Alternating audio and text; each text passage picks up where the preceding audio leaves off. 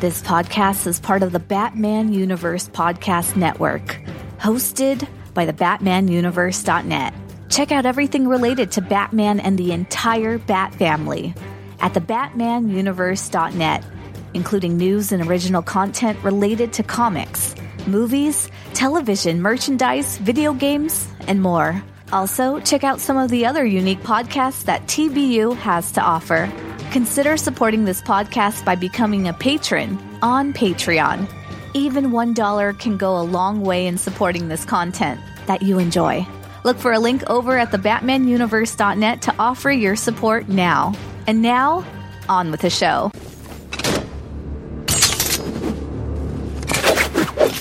You know, technically this is still our honeymoon, Barb. We should be on a beach. Honeymooning. Who needs a tropical island when you've got a waste disposal facility to infiltrate?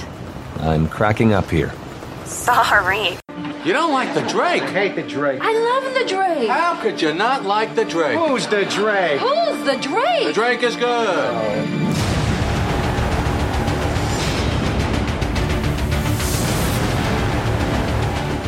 Do you like the Drake? I love the Drake.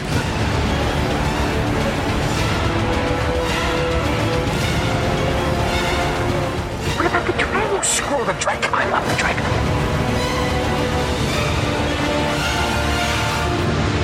This is Cam Bowen, voice of Tim Drake on Young Justice, and you're listening to Everyone Loves the Drake. Hi, this is James Tynan IV, and I love the Drake. This is George Perez at Cincinnati Comic Expo, and everybody likes the Drake, especially the cakes. Hi, this is Mark Wolfman, and everyone loves the Drake. Hi, this is Marcus Toe, artist for Red Robin. You've been listening to Robin, Everyone Loves the Drake podcast. Good for them. Love the Drake. Got to love the Drake. I'm impressed. What can I say? I'm irresistible. Hello, everyone. Welcome to Robin, Everyone Loves the Drake Comic Podcast. I'm your host, Rob Myers, and welcome to episode 126. I just like now that I can say 100 and something like, hey, I'm at the 100 mark. So anyway, this show is brought to you by the thebatmanuniverse.net, your home for all things Batman. And Robin, of course, whom is celebrating 80 years this year, and this is the end of the 80-year celebration. So I made it. I was able to do every other episode. So Terrence and Ryan, I did it. Neener. Anyway, so for all of your podcast needs, you can go to thebatmanuniverse.net for a whole slew of podcasts and other essays and things that TBU has to offer. We're also associated with Batman on Films Podcast Network at batmanpodcastnetwork.com. So between thebatmanuniverse.net and Batman on Film, you can find our show. Speaking of finding us, you can find us on Facebook at facebook.com/everyonelovesthedrake. We are on Twitter at ELTD Podcast. You can email into the show at robin@eltdpodcast.com. I always say that's old school because people just don't send emails anymore. We also have a YouTube page and the blog spot that I'm trying to get off the ground that is sorely needing updated is active, but you can go to everyonelovesthedrake.blogspot.com.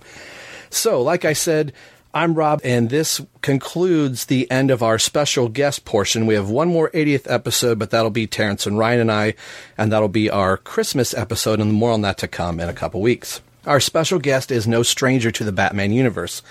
I think, actually, she's probably the first lady of TBU, if I may. She has been with TBU almost since its inception. She released her first episode of her widely popular TBU cornerstone show, Batgirl to Oracle, on December 11th, 2009. So as of this recording being Thursday, December 10th, tomorrow, December 11th, will be her 11-year anniversary on TBU. She released episode 199 of the show on November 20th. She has interviewed with the likes of Chuck Dixon, Scott Beatty, Brian Q. Miller, Marguerite Scott, just to name a few. She is also one of the original hosts for the TBU Comic Cast, and she has also another podcast with Tom Panarese called Required Reading with Tom and Stella.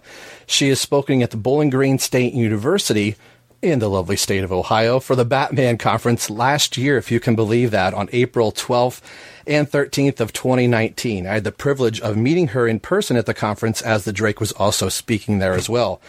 And I'd be lying if I was saying I was a little bit intimidated of meeting someone like her in person that is such a brilliant speaker. And hearing her panel, I was just like, wow, that was amazing. From her banter with irredeemable Shag, the inquisitive nature with Michael Bailey, her infectious laughter with Donovan and Josh. Seriously, any show on Batgirl to Oracle, if those two are on, it's usually full of much laughter. Please give a warm welcome to the Professor Allen-approved Stella Bowman. How are you doing tonight? Man, I should get you to do all of my intros with all of that. That's great. Thank you so much for that. Thanks for inviting me onto the show. Well, this is something that's been at least long overdue for our show. Podcasters were always great with having ideas and saying, oh, when I get to this part, I want to have so-and-so on for a first appearance. And going through, I forget where we're at chronologically. We just got out of Contagion. And once Tim starts meeting Oracle for the first time, I was like, oh, that's cool. Oh, crap. I wanted to have Stella on the show for that. So I was able to turn this into an 80th anniversary special. So thanks for coming on to the show. And as I was writing all that up, I was figuring that up and I was like, that is just really kind of cool synergy that we had these little starts and stops of like, okay, we were trying to put this together that it almost coincides with your 11-year anniversary on TBU. So before I ask you anything, the big thing is I know that you've got a 200th episode coming up, but 11 years on TBU being probably one of the oldest podcasts, I would assume, or close to it, has 11 years just kind of like snapped and, you know, here we are in 2020? It seems that way. I mean, when I think back that I've logged those years and hours, as you know, editing and recording, because editing takes, for me anyways, twice as long as the original recording. Yeah, if we record for 2 hours, I'm editing for 4. Yeah, absolutely.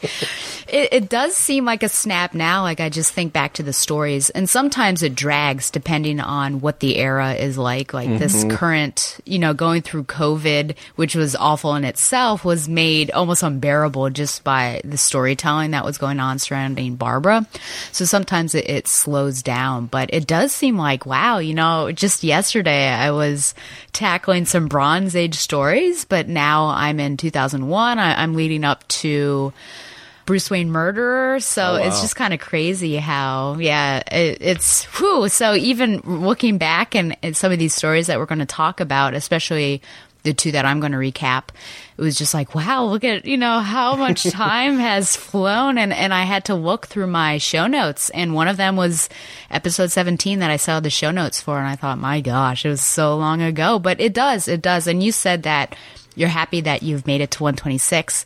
And I have to say, it's just getting over that hurdle of 100. Yeah. And then afterwards, the episodes just come spinning out. So just be prepared. You're going to be hitting your 200th soon, sir. I remember hitting, like I said this on our show initially, when we hit 10 episodes, I was like, oh my gosh, 10 episodes. And I was thinking, if all I wanted to do was do Batman Year 3 and A Lonely Place of Dying, I thought, okay, that was about 10 episodes. And if nobody's really listening, at least I got to do this podcast thing. And then we hit 50. We had Chuck Dixon on for episode 51. And I'm like, okay, that's the capper of the show. I'm not going to do any more than that. And then, like you said, when you hit that hurdle of 100, like, okay, that's only 50 more. But once, like you said, you get to that point, it's like, that's a 126, you know, it's just really cool. But to not only do that once, but to do it twice, like, was there a moment when you hit like 150, you're like, oh my gosh, you know, if I continue to do this a little more, I'm going to hit 200, or did 200 just zip by before you were like, oh crap, I'm coming up on 200? Yeah, I think 200 hit me sooner than I thought it would, which is shocking when you're like staring at these episode numbers each month and you're working on them. But 100, I think I was astounded that I made it. And that was just, it was a lot of work, I felt like. And then building up to it just seemed like they came quickly, and then No Man's Land was a slog just because there was so much to get through. And I don't want to make it, because No Man's Land is amazing. I loved it, but just production was really difficult. And you're going to be coming up on that soon too. I remember listening to your No Man's coverage and going, "How is Stella?" Because like we navigated through Knightfall, like we're just going to follow what Tim is doing, and I thought, I wonder how Stella's gonna, you know, navigate this. And I was like, oh good lord, she's going for the lion's share of it. So my hat was off to you, and I was like, oh no, she set the standard. It was just my own take. I felt like I really needed to do everything, because Babs, you know, in the original novel that Greg Rucka wrote, she was of course the mouthpiece for the whole thing, the narrator. So that, and I had some fatigue too, but really, things they just come really quickly. So 200 was coming really quickly, and I got myself into a bit of a pickle just with where I was and what I wanted to do. So I had to do some clever finagling and have, you know, a YouTube only episode and things like that. But now I feel like a breath of relief, like, okay, I'm currently in the editing process, which, you know, people are going to make fun of me, but they always do. I mean, it's going to be an 8-hour episode, but it'll last you all month long, people. So that'll be good. But yeah, it just, they come quickly. I don't know why that seems to happen. But yeah, after you hit one moment, which I guess was 100, I don't know. They just kept coming pretty fast. Yeah. Well, let's get to the moment at hand, the 80th anniversary of Robin. I couldn't, and this is not just lip service, I couldn't think of a better guest to have to kind of cap the end of the 80th anniversary special. And somebody that I was kind of curious of, like, oh, I'm sure somebody's going to pick this version of Robin to talk about.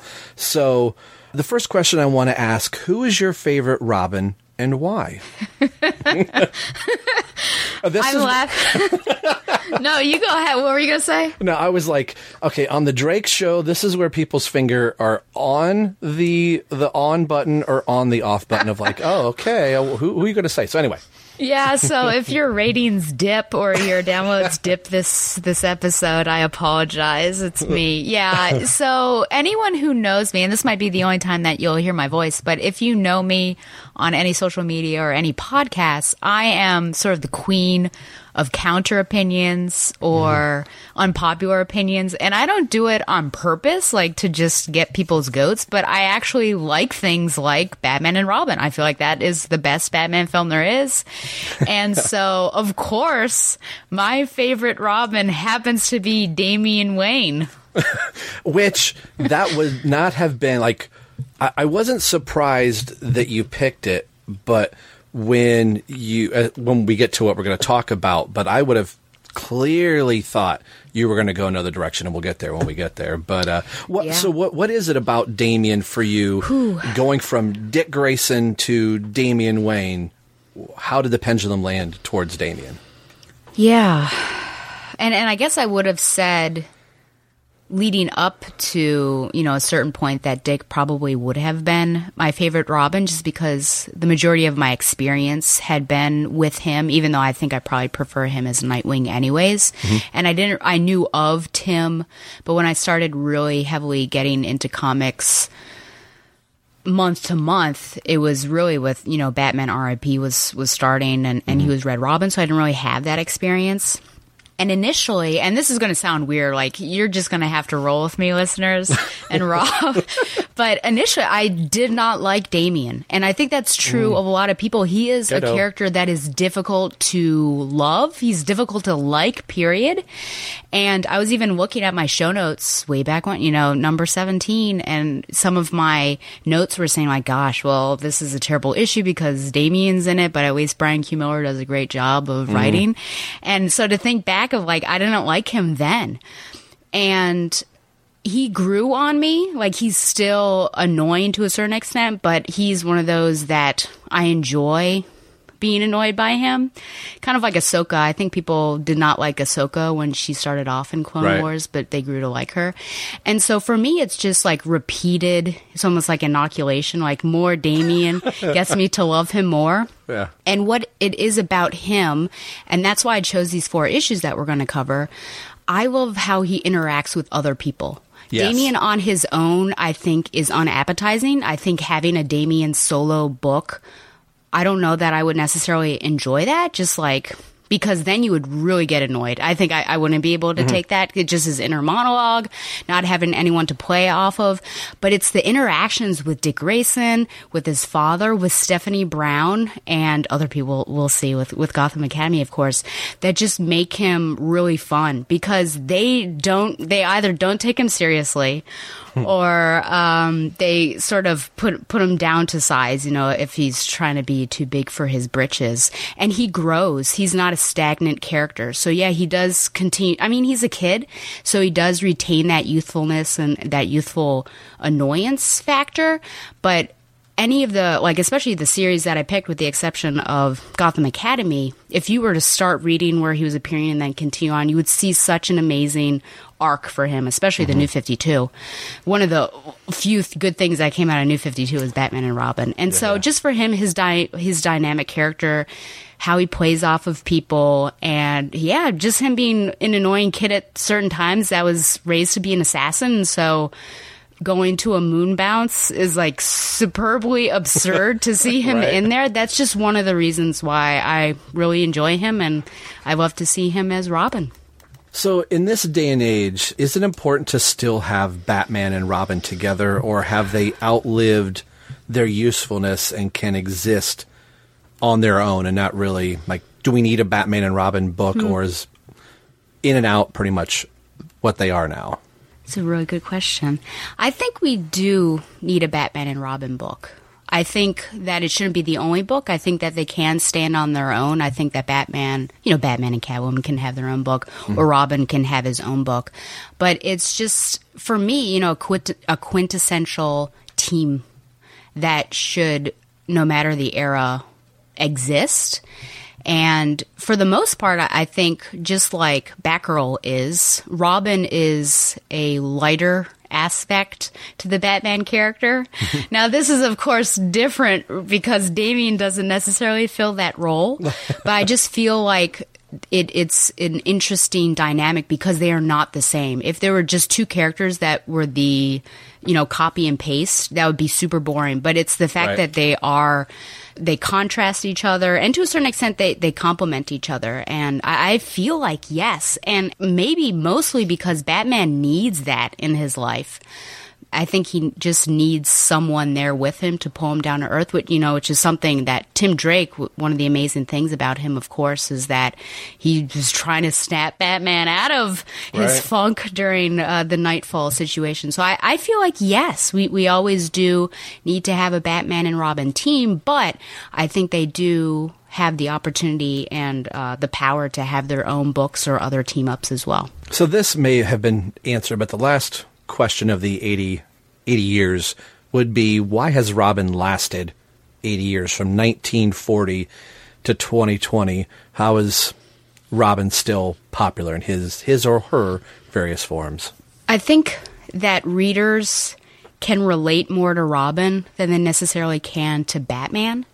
And Batman certainly has his moments.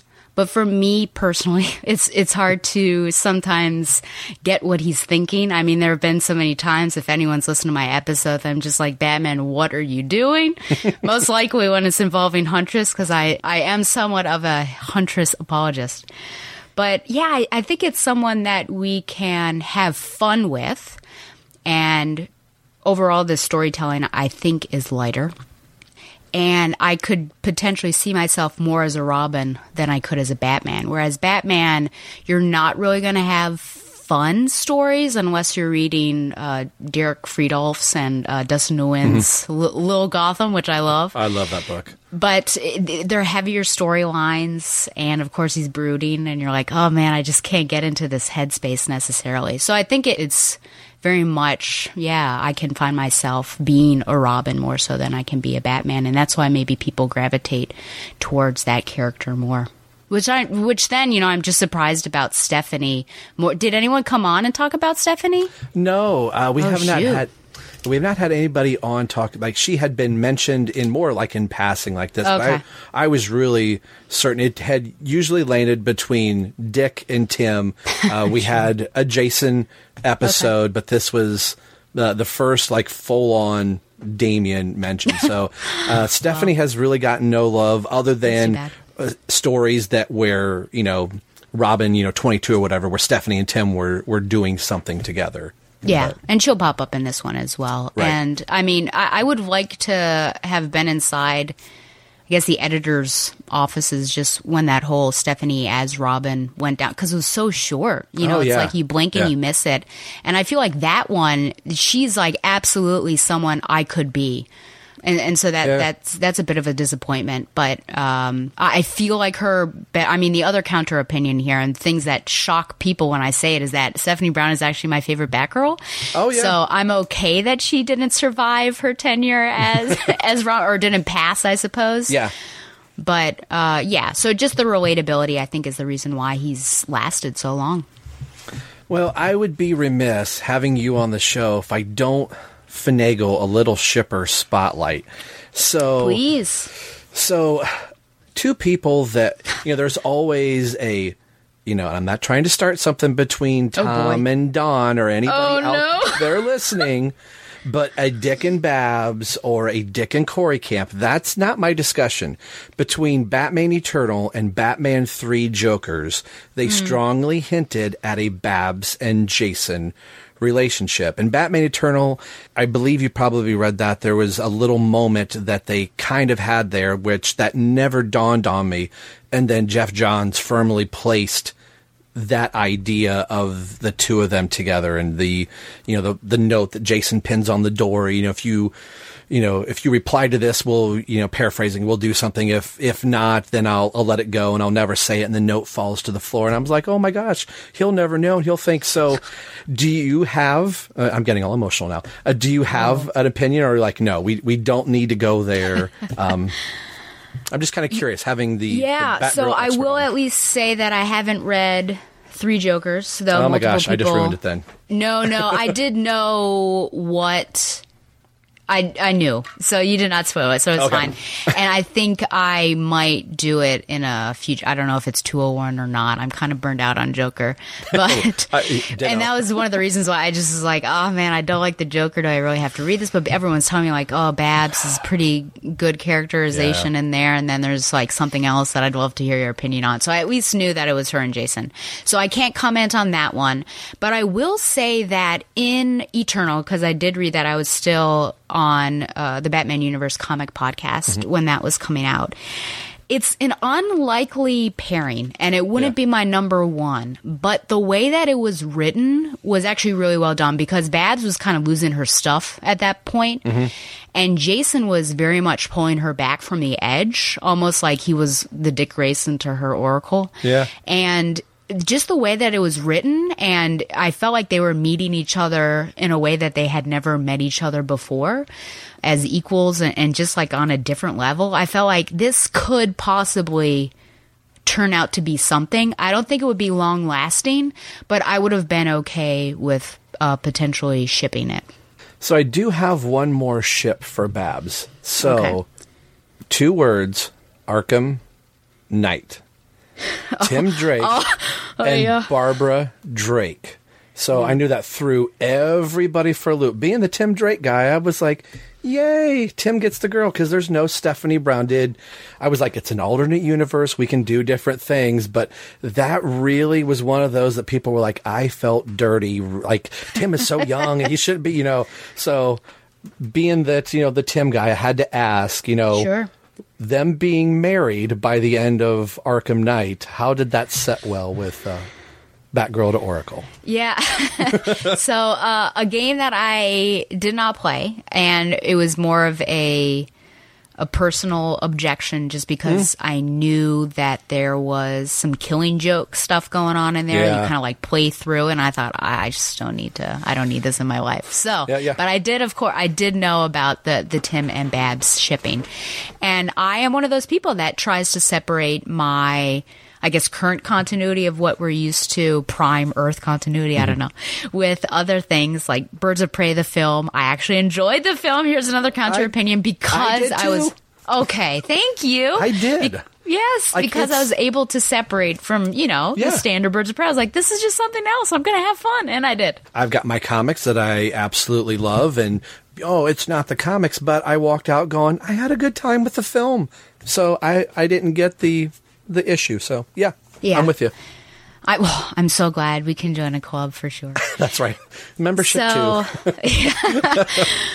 I have a hard time shipping this one. I think I would have to experience it to see how it developed, because right now, just as this idea of Barbara and Tim getting together, I do feel a little weird. I don't know if I necessarily feel dirty. It's just that I'm thinking about their comics counterparts, and you're, I think, just starting off right with these two interacting, and it's so great, their relationship, because it's different than a relationship which she has with anyone else, because they're very much intellectual equals, and they can geek out over tech stuff and things like that, and there was a really great scene where he actually hugs her when she's crying during Joker Last Laugh, and so to see that like morph into romance is really hard for me to imagine in my mind's eye without seeing scenes and how that developed in the game. So I would say no from the outside, but it's a bit unfair to say no without experience in it. Yeah, I mean, it's one of those. I mean, not spoiling anything. It's been out for a long time. It's as you're playing the game, you get to a point where there's a conversation between, you know, Bruce is, you know, trying to keep everybody off. You know, I got to do this by myself, blah, blah, blah. And Barbara's pleading the case, like, you need to let Tim do this. And you're kind of like, well, she's talking a little bit more, you know, in a different way. And then you get the calm conversation between the two of them. And you're like, oh, I think they're dating. And you just kind of find out. And then by the latter part of the game, you know, you're fully made aware that there's going to be a wedding later on. What's the age difference in the game? The age difference is probably a year. So Tim Drake in this is much older. He's not 16. He's probably pushing 18, 19, and Barbara is probably right around 20, 21, somewhere. Okay, somewhere around so there. That's not bad, because I was thinking, like, even if it's 6 or 7 years, I am not going to be the one to be a hypocrite, because, of course, you know, when they initially were around way back when in pre-crisis, there was that age gap and that whole kerfluffle over the kiss and everything in Batman Family with Dick and Babs. So... You know, age differences, unless it's absurd, I think I can get over. If I may, now I don't want to. This is your show, of course. No, but do you have any thoughts on the upcoming? Is it called Arkham Knights video game? Yeah. So I had listened to. I think you and Carolyn. Am I saying that right? We're talking about that on a previous episode, and I'm intrigued. I'm like more aesthetically like. I like Barbara's costume. I really don't like Tim's at all, really. Now, there looks like there's another in-game costume that looks like it may be like a gear system, maybe almost like Injustice 2, that you can kind of augment the costumes a little bit. So I'm sometimes more of a comic snob. Like, give me a DLC where I can have Tim Drake in his 90s costume and different variations. But that being... all set aside, I'm anxious for the game. I think the gameplay, from what we've been shown, looks fun. Barbara's interaction looks really kind of cool. Trying to figure out, there was a line that you had read from her bio, and it's been a little bit that when I first read that too, I was like, I don't know if I. Oh, that she like physically overcame the Killing Joke bullet. Yeah, and I was like, I don't know if I would almost rather them. Like, even not have acknowledged that the Killing Joke, like, here's just your core characters, and you just build your universe around it, or you do the new 52 nanotechnology, whatever mumbo jumbo that was, and go about it, rather than, you know, she lifted weights every day and eventually she just got stronger and got up out of the chair. I'm like, I don't know. But aesthetically, from everything else, I like what I've seen so far, and I'm, it'll be a pre-order, you know, right from day one. Cause, you know. Oh, okay. Yeah, I'm still waiting to see a bit more Yeah, but it's just exciting to see Babs in a video game, and that I could control her for the whole game instead of just like a portion when you have to be in the library or something. So I'm excited about that. Yeah, I think that'll be really cool, and that it gives you a feeling that you could play the game 4 times and play it from Jason's point of view and Dick or whatever. And I still don't buy that Batman's dead. Nah, I think we're going to find out midway through that he's alive and had been captured by the court of owls.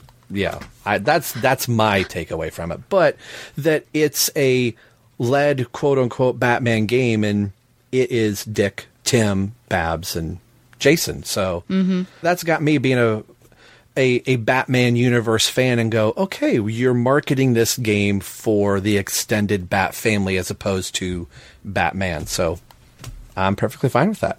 Yeah. Well, I think this is a good moment. We're going to take a promo break, and I'll probably just find some shag promo to throw in here. No, of course, we're going to have a couple promos from our featured guest. And when we come back, we're going to find out what books Stella picked, and we will see you guys on the other side. 3, 2, 1, Drake. Tim, where are you? Got your call. What's this about? Joker's got my father. Don't worry, Barb. We've got this. He's going to be all right. How can you be so sure? Well, for one, Robins are good luck. Sawate. My name is Stella, and I am the host of Batgirl to Oracle, the Barbara Gordon podcast. Batgirl to Oracle is a podcast dedicated to Barbara Gordon, the first woman to hold the mantle of Batgirl for an extended period of time, roughly 1967 to 1988. The goal of Batgirl to Oracle is to examine the character's history from her first appearance as Batgirl and continuing through her tenure as Oracle. Each episode looks at a vintage issue of Detective Comics or Batman, as well as other books like Justice League and Freedom Fighters, and modern issues of Batgirl and Birds of Prey. I also keep track of news involving Batgirl and other members of the Bat family, and I have a revolving series of segments like Babs in the Tube, which highlights appearances of Babs in TV and film, Shipper Spotlight, which looks at a variety of comic and pop culture couples, gives their history, and determines whether they are hot or not, Reading with Stella, which could be described as an audio drama, or just me reading a book that relates to Babs or doesn't, and of course, the mainstay literature recommendation. I've been blessed to interview writers Scott Beatty and Chuck Dixon on their Batgirl Year One work, Brian Q. Miller on his Batgirl run, Dwayne Swarzynski and Christy Marks on their separate Birds of Prey work, and the creators and actors of the Batgirl Spoiled, the web series. I hope to interview more creators and actors in the future. My goal, most importantly, is to make a fun, entertaining, and thoughtful show that people enjoy and from which they learn. Find the show online at thebatmanuniverse.net and iTunes, and follow the show on Facebook and Twitter at Batgirl to Oracle. Thank you, and fly on, Babs lovers.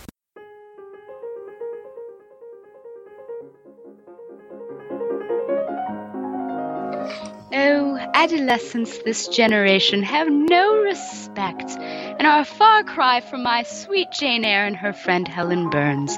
Why, just this afternoon I was Stella? Across, and you know what? Men too. Well, Stella? Serious men like the tragic Mr. Rochester and teachers, pa! They're all like the villainous Mr. Brocklehurst. Hey, Stella!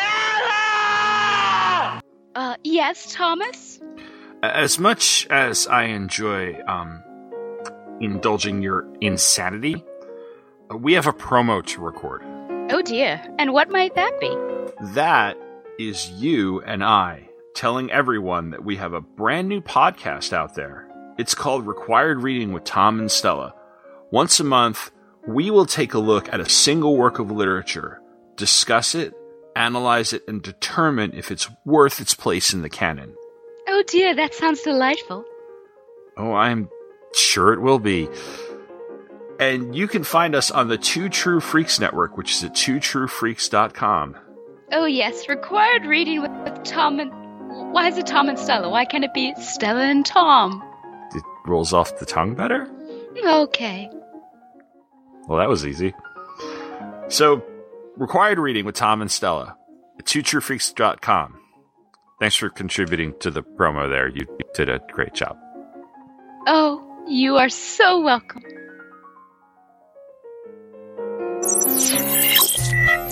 I thought you said robins were good luck. He missed, didn't he? Batgirl! We'll scoop him out later. He hurt my dad, Tim. Call in air support and the Coast Guard. Put out an APB on Joker. Your dad's safe now. That's all that matters. You two okay? We're good, Commissioner. You saved many lives tonight, including my own. Thank you. You're welcome. You sure you're okay, Batgirl? All right, we're back. So there was a couple of Stella's promos. Definitely go check them out. I feel like with required reading that I almost have to listen to it like as an audiobook because I want to go, all right, I want to read the book before I listen to the show. And I read so incredibly slow that my backlog just gets so full. I'm like, okay, I'm just going to listen to what the two of them say, and then I'll slowly work my way through the book. So there's some... Yeah, and we've picked some doozies, too, because we've had Vanity Fair was big, and Les Mis was big. Mm-hmm. So I get it. I get it. So for the only edict that I had put out to any of my guests that have come on for the 80th anniversary, I didn't care what the medium was. Could have been a movie, back of a cereal box or whatever. It just had to include a Robin. I didn't say only pick one comic or only pick one movie.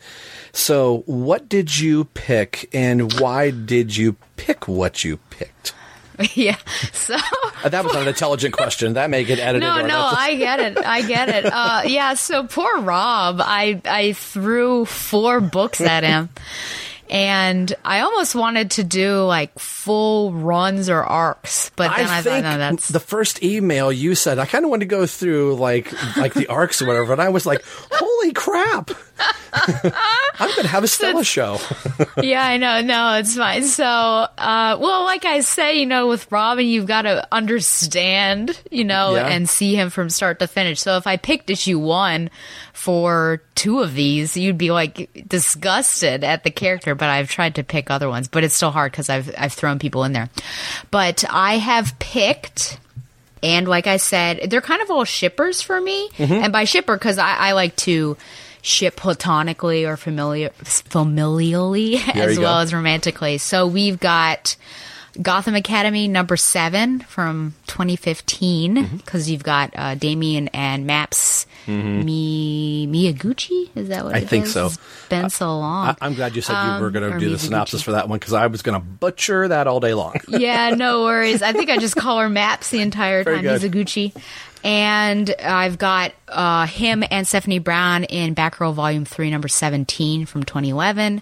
And then I have the new 52 version. Well, I guess I should say the Batman Reborn version of Batman and Robin. And I'm blanking on the year of that one. And that's going to be issue 3, and that'll be Damien and Dick. And then my final one is the new 52 version of Batman and Robin with Bruce and Damien, and that's issue 8. 8, yes. Yeah. Yep. So those are a smattering of different books. And the real reason why I chose, well, first of all, I guess the titles themselves is because I like I said at the beginning, I like to see him paired up with people. I think this is the best way to have fun with Damien, tolerate him if it's really hard for you, or get to know him better and love him a bit more.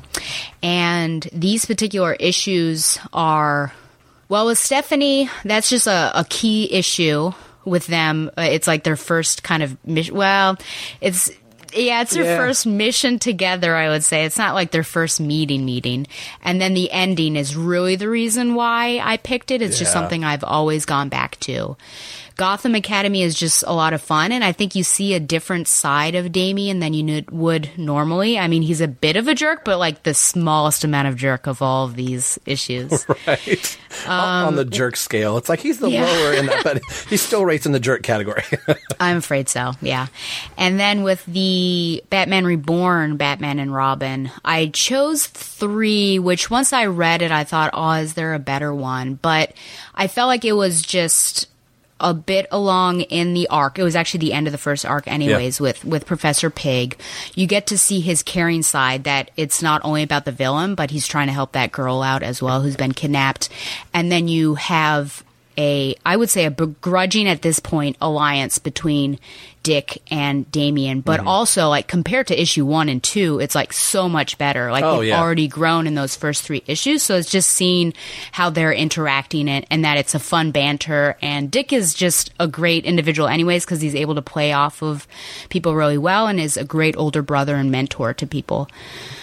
And with Batman and Robin, the New 52, I think that was probably my favorite New 52 book that was coming out by Peter Jason Tomasi. I think that's one of the few good ones that was coming out at New 52 at the time. And it was really hard to read that first arc because it was just father and son battling each other and having a difficult time understanding one another.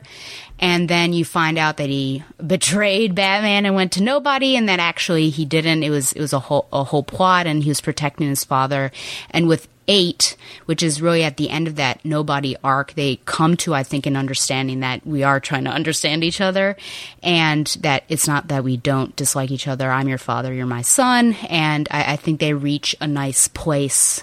Those are the ones I would recommend to people. Though with the New 52 run, I would tell someone, like, you've got to read it from number 1 to 8, because I just feel like that really highlighted Damian as a character and his relationship with Bruce. Like, I can't say enough how I thought that was one of the best books coming out of New 52 at the time.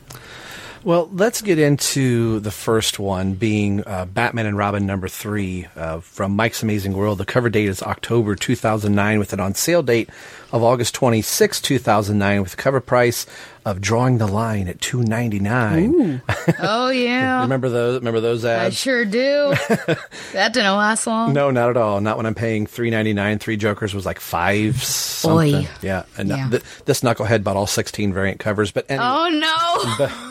But I digress, and my wife looks at me like, oh, you idiot. It's the same book. So the editor was Mike Martz. The writer is the Grant Morrison, and the artist is Frank Quitely. The letter is Patrick Beausoleil, if I'm saying that right. Probably not. The colorist is Alex Sinclair. Cover artist goes to Frank Quitely, and I actually prefer the variant cover to this, the Tony Daniels variant with Batman and Robin on top of the gargoyles, and Batman, Dick Grayson's crouched, and Damian's kind of holding the bat rope down below. I think I like that one thematically a little bit more. Like we say on this show, which of the covers would you hang on your wall as a poster? It would be the variant cover for this one. And now the synopsis for Batman and Robin, number 3. The title, Mommy Made of Nails. Dick Grayson comes to the horrifying revelation. Professor Pig's brainwashed Dolatron hordes, packing something more menacing than just bombs strapped to their chest. But the horrifying caricatures of Professor Pig's perfection are themselves incubating a terrible cocktail of identity-destroying germs. Pig's real name, Laszlo Valentine, has developed a new form of narcotic that threatens the very existence of everyone in Gotham. A powerful mind-wiping aerosol drug that spreads like an addiction, like a viral infection, making the entire city Valentine's for the taking. More than ever, Gotham City needs a Batman, and Dick Grayson realizes he is that Batman, and he is willing to do whatever it takes to stop Pig, even if it means dragging Phosphorus Rex's face inches above the pavement as he speeds onto oncoming traffic aboard the Bat-Quad. Miles away in a run-down amusement park, Damian Wayne is regaining consciousness as he finds himself in the company of the one and only Professor Pig. Wearing a pig-like mask over his face, the portly, sweaty mess of an artist begins to display just how far he's gone off his medication. Laszlo, a one-time leader of an extreme circus troupe, puts on a true artist performance for the young lad, revealing little pieces of his shattered psyche in the process.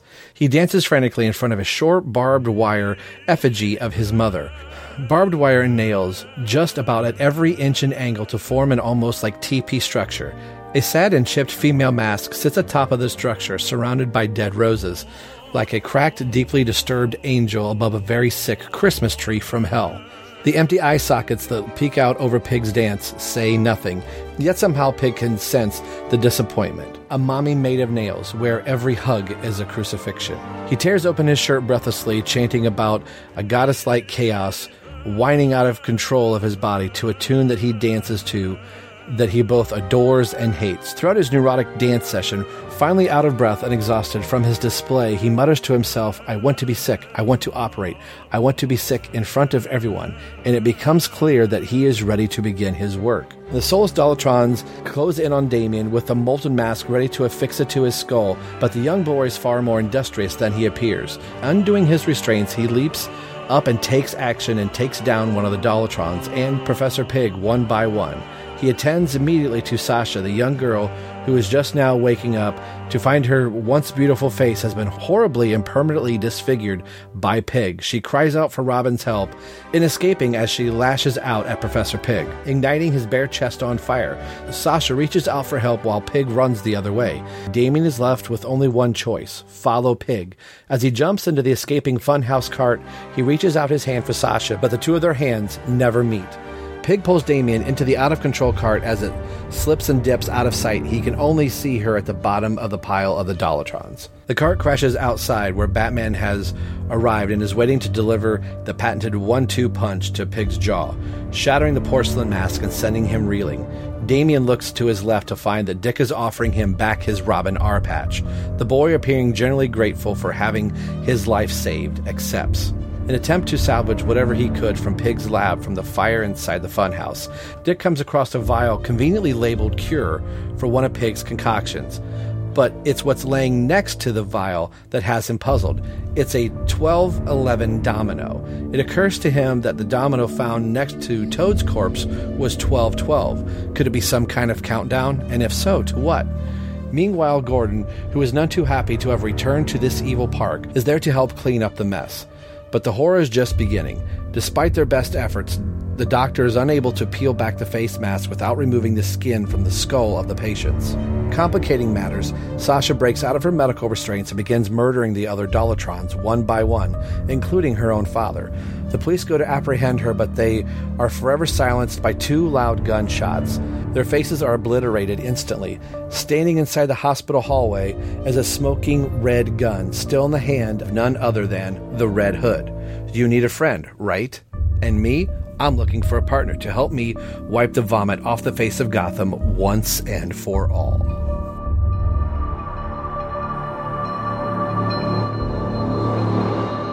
All right, so there was a synopsis for Batman and Robin number 3. So the Q&A portion here, and Stella, if you have some questions as well for some of these, we can kind of go through of them.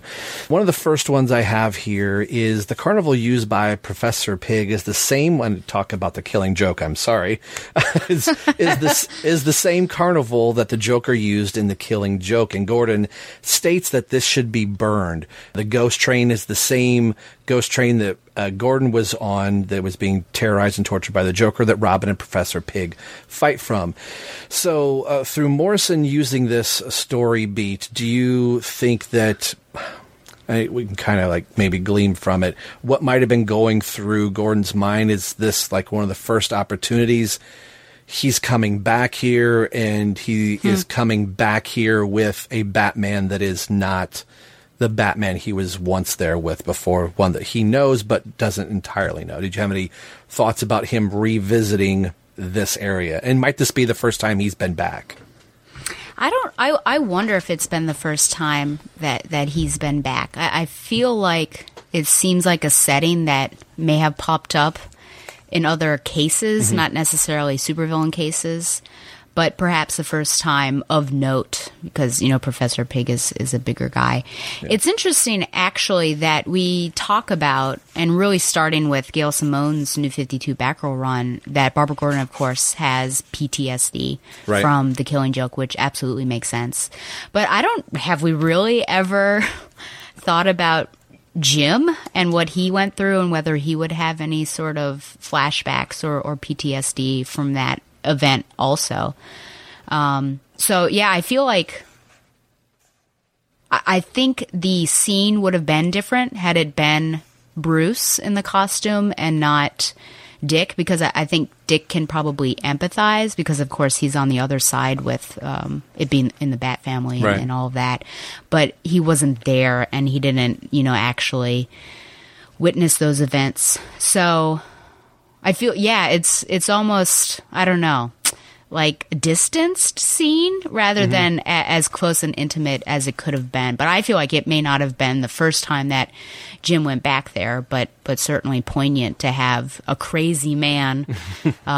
Right. Yeah. Whew, with little minions, just like the little minions that were kind of pushing that train along with and hitting poor naked Jim. Right, you got the Dolatrons and all that stuff. Yeah, I mean, talk about PTSD, like you said, we see that more in Babs, but I think, and I might be wrong here, but I think normally from Jim, as far as the Killing Joke goes, it's pretty much the way writers tackle Gordon, he's pretty much done with it, and it's just more case-to-case basis, and they leave all of the trauma aspects to the Barbara Gordon character to go through, unless it's a conversation between Babs and Jim. These are the books that I've gone through. I rarely see Batman and Gordon talk about the events from that night. One thing we did allude to a little bit, speaking of Gordon, what must he be thinking of the new Batman? Does he remember when Dick last appeared as Batman? I was trying to remember if issue 1 or 2 has that meeting of like, hey Jim, it's me. We've been there before. I'm not the one you remember, but that is something I liked and was trying to remember throughout this series, the moment where Jim goes, okay, this, because he doesn't know it's Bruce Wayne, but this is not the Batman I've worked with, but I have worked with this individual before. So I liked that shorthand with Gordon and Dick being, we've done this before, but Dick Grayson's Batman is operating much differently than way Bruce would. Yeah, I think there is a scene in either 1 or 2, and like the officer, I think, next to him, because I think there's someone else on the rooftop, makes some sort of mention about, is that a new Robin or whatever? Yeah. And he says, no, I've seen that one before. Yeah, it's interesting, I guess, on 2 levels. One level is that, I mean, what is Jim thinking? Like, because he's gone through this before with No Man's Land, and he felt really betrayed that Batman wasn't there. And yes, we have a Batman, but it's not his BFF. Mm-hmm. And so I just wonder, like, is he upset that once again Bruce Wayne Batman has gone off and hasn't told him anything? And then the other thing is, like, recognizing that Dick is, of course, somebody else and going with that. And Dick's body build, I feel like, is different than Bruce's anyways. Yeah. But he's a smart individual, and yet he can't tell that his daughter is Barbara Gordon. So that's sort of the thing that gets me with that meaning. Like, okay, so you're able to surmise that this is a different Batman, but you can't tell from your daughter's flowing locks and huge eye holes in the mask or cowl that your daughter's is Batgirl. And so that's always interesting. And even her new Rebirth costume, like, she is barely wearing a mask. Yep. Don't know her. Sorry, that's a discussion for another time. So now to the character at hand, Damian. Damian's, I think, of one of my favorite newer Batman villains, other than going to Hush or something like that.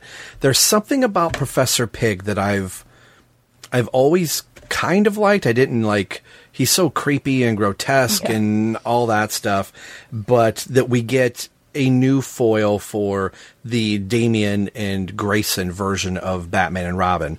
But Damian's interaction with Professor Pig and Sasha, this is still a very novice Robin. Damian doesn't secure Sasha's safety, and it comes back to bite both Dick and Damian later on with Jason. Could this have been avoided and just let Professor Pig go, or is Damian's arrogance getting into the way? Like, okay, you're fine, just stay there. And if he would have let Pig go, would Sasha have ended up where she did?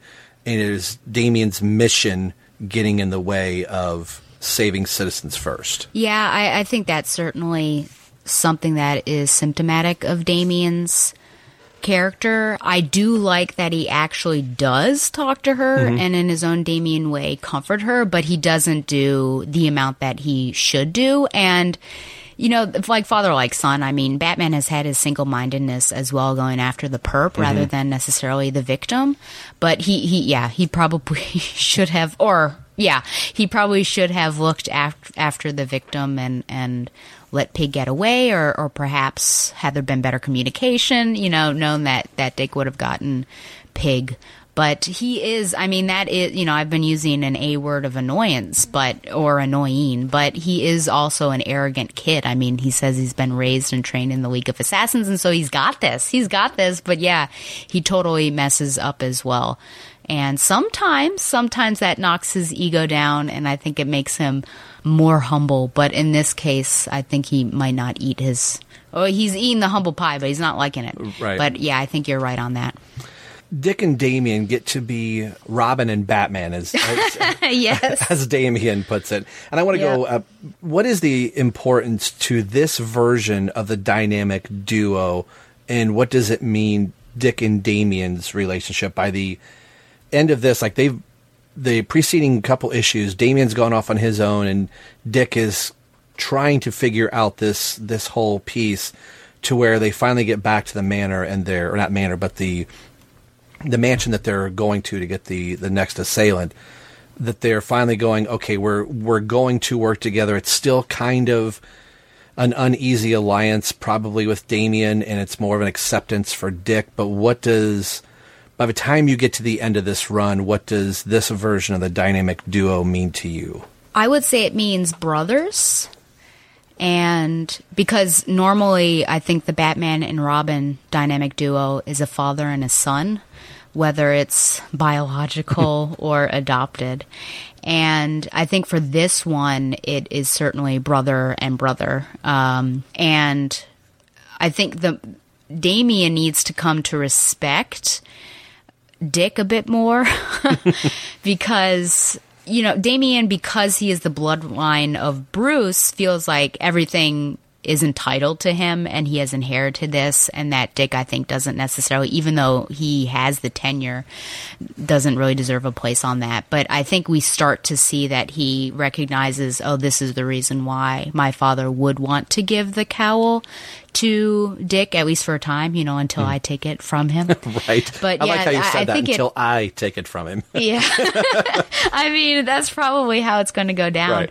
And I think with Dick, it's like, oh man, you know, I've got this guy I've got to deal with, and some tolerance and just trying to get past it to actually, I think, genuinely liking him and becoming a brother to him, which is, I think, one of the great characteristics about Dick, like I said before, just I think he's able to really connect well with the other characters, especially the Robins. So I don't know if their relationship is as tight. You'd be able to answer this, really, as Dick and Tim. I don't know if it's as close, but I feel like it gets as close as it can be, and that's the development of that is what I like and what I enjoy seeing. Yeah, I think... I mean, this all started with Tim or Dick telling Tim, like, in the beginning, like, yeah, we were partners, but Tim has grown to the level of equal at this point. Like, you can't be my Robin, for the simple fact is you've graduated to the same plateau that I am. You're a man. And this was actually, like I think I said at the BG conference, us comic book fans can rage quit in a moment. This was a rage quit moment, and I'm like, no, like once RIP hit, I dropped the books, and like I let it go until the New 52 hit. Then I was like, I kind of got re-energized again. So I was like, well, I better figure out what happened in the past. And then I went back and started reading this, and I was like, oh crap, this was actually really good. And I missed out on all this. I missed out on the Red Robin series for Tim because I became a comic snob or, you know, or whatever. So I hated Damian. Could not stand the character because my Robin was no longer Robin. He had to be this Red Robin character. And then I fell in love with that version of Red Robin.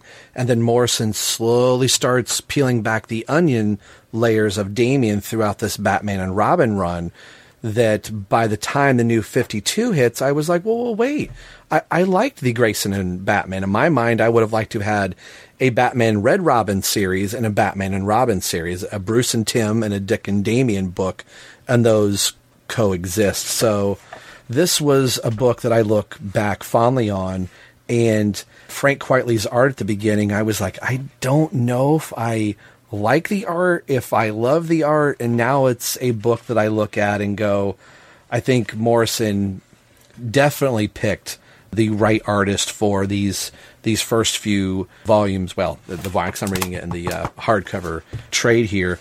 But I did want to talk about the Professor Pig fight, and just from the art standpoint, from where Damien is tied up, he's not showing any emotion, really. He's kind of just being that sarcastic little jerk with his one-liners that you almost go, all right, just cut him, Professor Pig, and let's end this.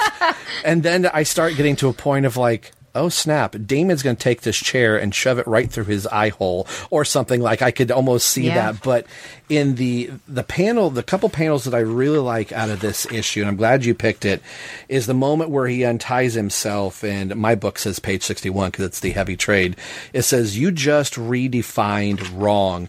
Leaps out of the chair, flips the back of the chair over, hits the two Dolatrons behind him, and you got the drill that's being smashed into the one.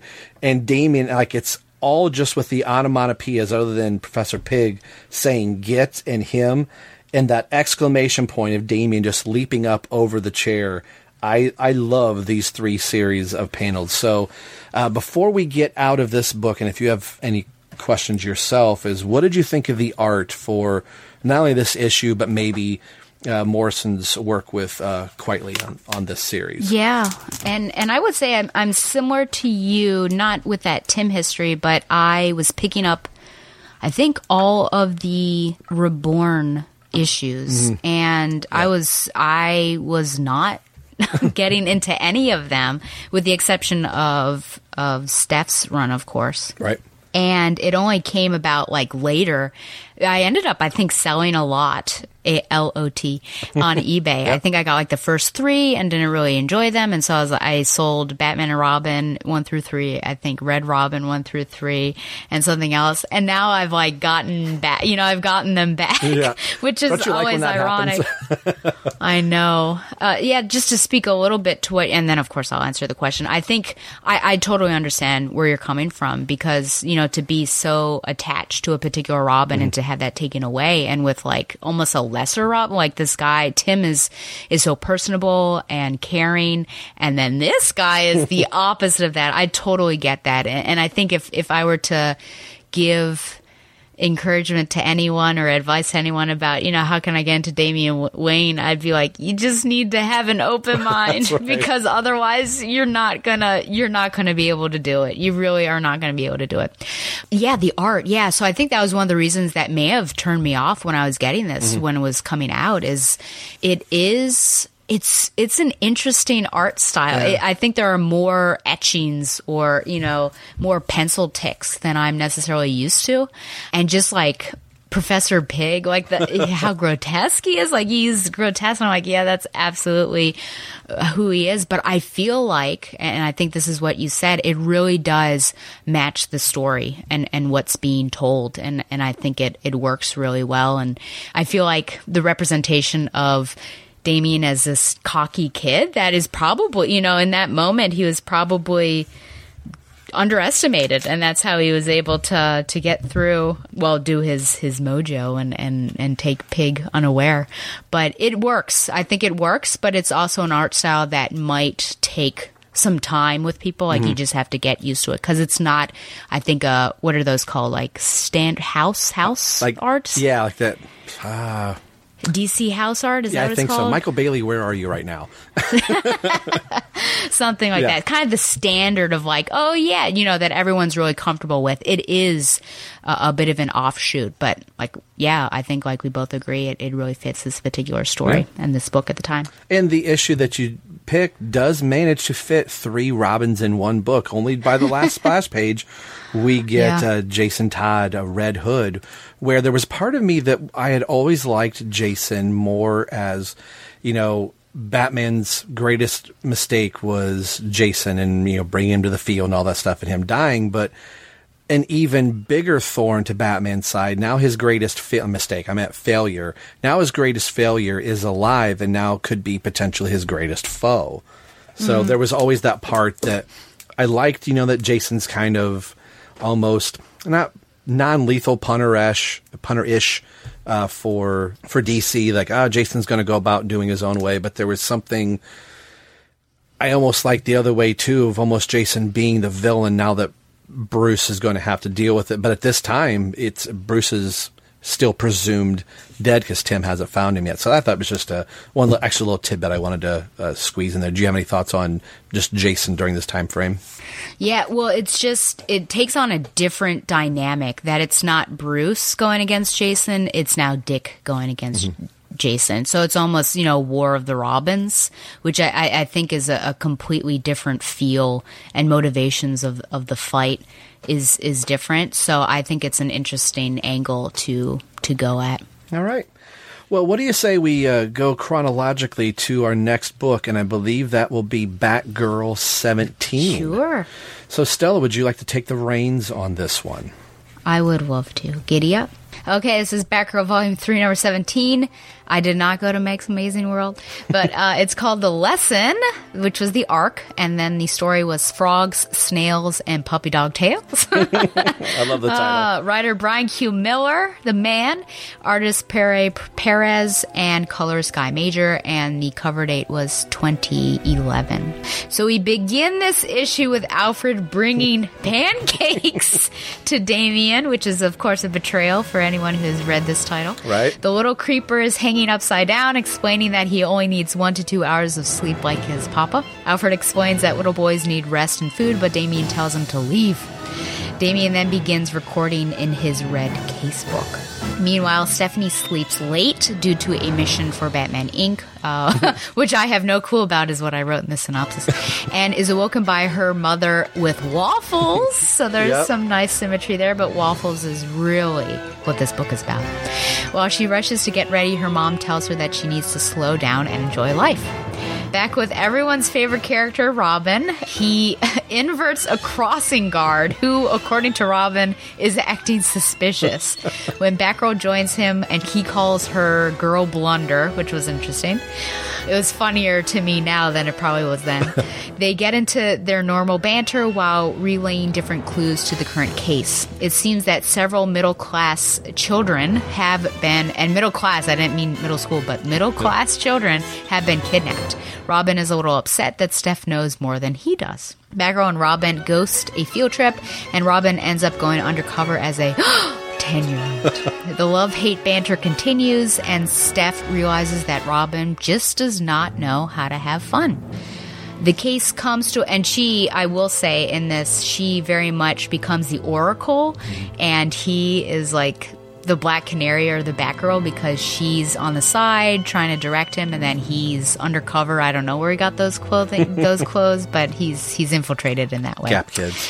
The case comes to a head as they find the bus driver of this class field trip, tied and gagged, and the gaggle of students welcomed back onto the bus by the kidnappers.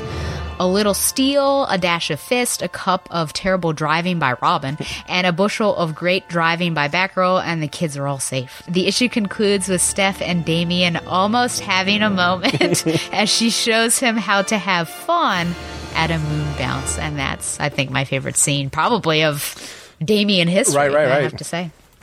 So one of the first, like, I don't know what it is. Actually, I know what it is. I love waffles. So reading Stephanie Brown, anytime I feel this urge to, I just need waffles before I start reading. So Terrence and I had done an ill-fated Batman and Robin Eternal podcast that didn't go very far, but we did cover the first 2 issues of Stephanie Brown's book in that, and just waffles, you know, we're everywhere, and the cover was literally oozing waffles. So I find it funny that Alfred is bringing pancakes to Damien. I'm like, oh, that's a sin. You can't do that in the Batgirl book. But it goes to fitting, like, of course Damien's going to have pancakes. I don't need to have these waffles. So I just thought that was more funny for Brian Q. Miller. Like, of course it's going to be waffles for Stephanie. But this is a relationship I don't think really got played out enough, that it's most this one single issue and just a little banner back and forth. But I could have really seen this be a new duo, a Batgirl and a Robin duo. And it almost made me, when I first read this, issue go, I could really take a Stephanie Brown in a Damian Wayne-led book, almost more so than I could a Dick and Damian. And I love those two together, but I think they pair really well together. Stephanie's a little bit closer in age, still not. I mean, she's closer to Damian than Dick is far in age, but it works a little bit more, and they both are still new to their respective roles. So what do you think, like, the contrast between the two? Obviously, it's working for the book, but did you like their pairing together? Obviously, you picked the book. Oh, yeah, absolutely. And... oh, man. Yeah, where to begin with this? It's such an interesting pair. It's already sibling. Mm-hmm. I think where Dick and Damian have to grow into that, and they're just strangers almost put together because of these circumstances. Damian and Steph, right out of the gate, are in a spat and squabbling. Is that what it is? Quarreling siblings, and that's what I think is amazing. He completely disregards her. Like, you don't even deserve to be on this team. Mm-hmm. And she shows him up, which is one of the reasons why I love Stephanie as Batgirl, because this is issue 17. If they had met earlier on, it probably would have been deserved. Yeah. But she's grown so much in this arc that, yeah, she knows what she's doing. She's got information that he doesn't. And I think to a certain extent, you know, she impresses him. But I don't know if they're closer to equals, maybe, but they both have something to learn from one another. And I think secretly they're willing to learn that. Like, he can learn to be, I would say, a human being, a 10-year-old human being boy, and learning how to live life and to have fun. And she can learn, you know, more aspects of being a crime fighter and skills and things like that. So they both help each other grow in distinct ways. They don't want to tell the other one or show the other one that they appreciated or are learning from that. And then outwardly, they just have these spats that are, you know, on the surface really annoying, maybe when you're first reading it, but real, you know, girl blunder. Oh, man. I mean, and just the moon bounce. And I think she said, what if, wasn't there like an assassination line? I don't have it in front of me. Like, what if I said you could something said, then I'd have fun or smile, something like that. Then why aren't you smiling? I'm not. You sure look like you're smiling, which would be fun. I'm thinking about stabbing you. Maybe. There you go. Yeah. So... yeah, I think, does that answer? But yeah, I agree with you. Like, having, I don't know if it would work now. Yeah. But if it were in the continuity that we are right now in this moment of the podcast, I think that would have been a great little team up.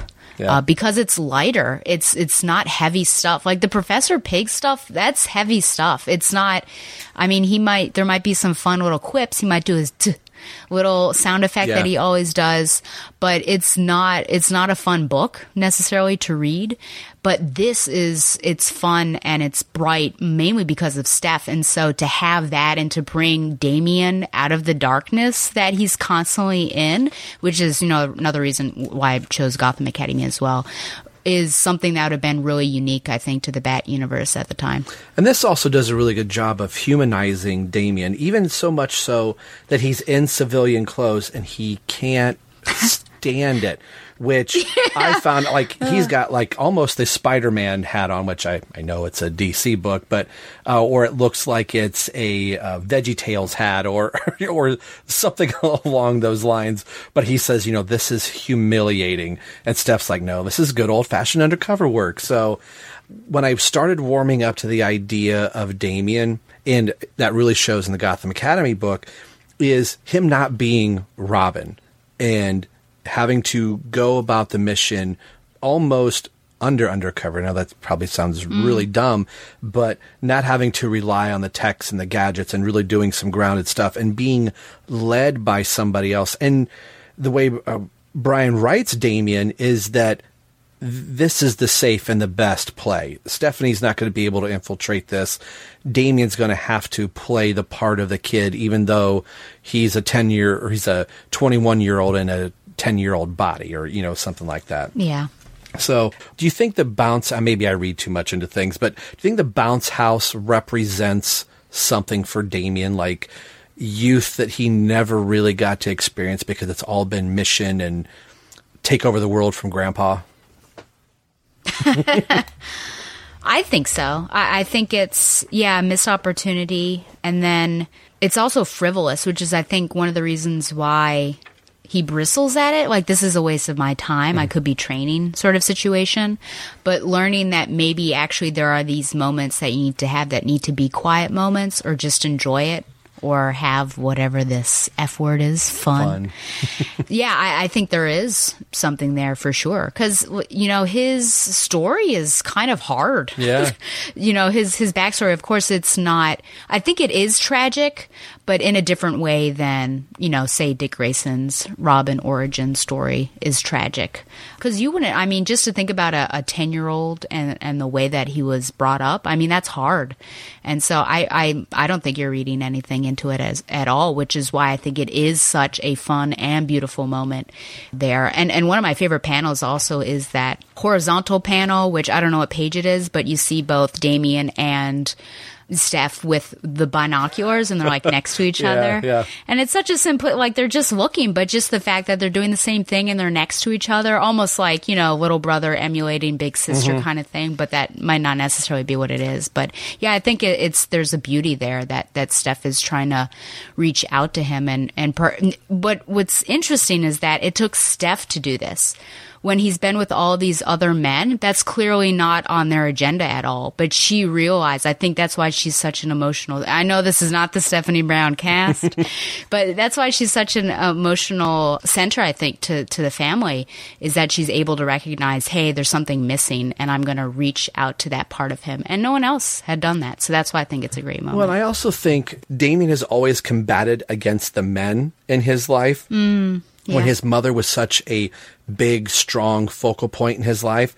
So to be working alongside another female, I don't think it was ever really explained much, but especially in this, but there's probably more of a respect. Like he has that respect, or had the respect of his mother, so that there's another female that he's working with. That's just kind of, Stephanie's not mothering him, but respecting him in a way that, okay, fine, if we're going to do this, we're going to do this together. And I think that's all that Damian wanted, was to be accepted. And his mother, at least initially, did that until, she kind of went crazy crackers on him. Yeah, and this is Damian. I think it takes somebody else being with him, because there's no way he would grow as a character on his own, because he wouldn't have recognized any of his failings. He would say, like, I don't have any failings, and just go about his business and catch the perp and ignore the victim. Right. But it takes someone else to reach out and be like, hey, there's something that you're missing here. I'm going to teach you. Right. All right, so unless you have any final thoughts, and Terrence is going to yell at me for not mentioning the cover. I love the covers for this time frame, where you got all these white covers with a character shot, and Dustin Nguyen, he can literally draw an apple, and I think it's the greatest thing. I love this cover so much. And yes, Terrence, if you're listening, this is poster worthy. I would hang this on my wall. I love this cover. Any thoughts on the cover on this one? Yeah, I love this one. It is, I would say, simple compared to other Dustin Nguyen ones. But I can just like Phil Noto, I can pull Dustin Nguyen stuff out really quickly. My favorite cover in this entire series, actually, and I don't know what issue it is, but it's with Steph, I believe, on a gargoyle, and behind her is stained glass windows. Oh, I love that cover. Of a church. Yeah. And that is one of the most beautiful covers, I think, that Dustin Nguyen has, at least in my opinion, but it's my favorite one. Yeah, that is a great cover as well.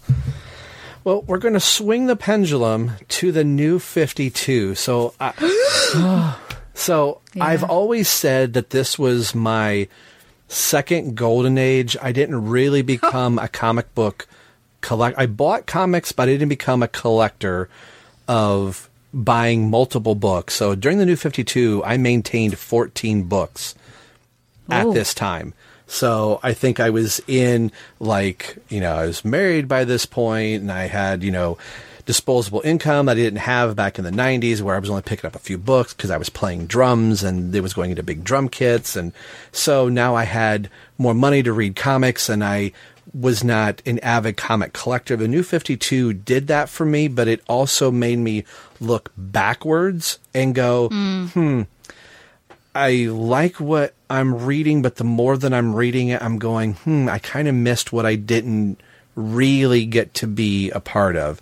That being said, as much, love and adoration as, Scott Snyder got from the Black Mirror, then he and Greg Capullo did, some really great things with Batman. I always maintained that the Batman book for me was always Batman and Robin.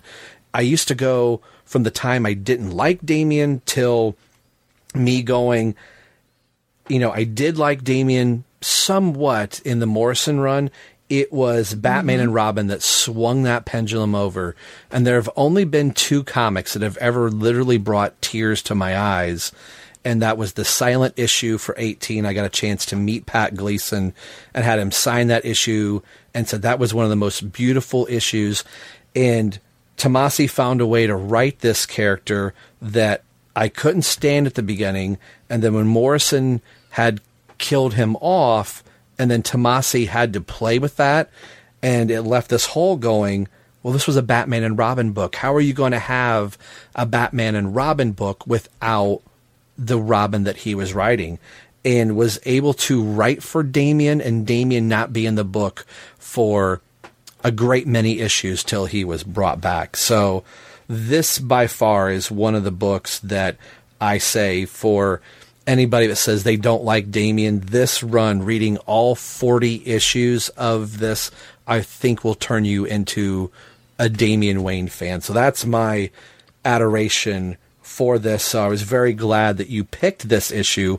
I almost thought when you were picking a New 52 issue, you might have gone to 18, the silent issue, but I think this is where the seeds for that swing that Tomasi is starting to push for Damian. So, okay, any thoughts that you have on this before we start this issue of, what led you to why you chose 8? Yeah, I think it's just the transition point. I think if I were to pick anything sooner, it would have been hard. Yeah. If people are reading along with this podcast, it would have been hard for people to understand why I like Damian so much, because it's rough. It's a rough father-son relationship. And it seems like Damian's betraying his father and they don't understand each other.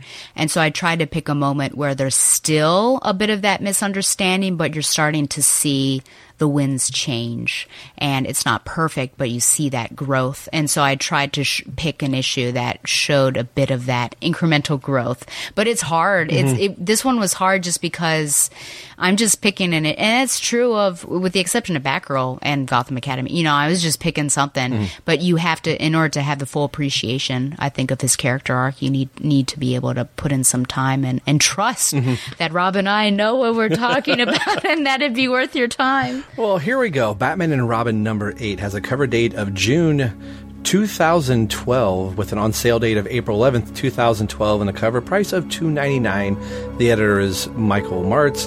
The title is Black Dawn. The writer is Peter J. Tomasi. The penciler is the wonderful Patrick Gleason, who is sadly with Marvel now, but he's on a Spider-Man book, so Stella's got to be a little happy about that.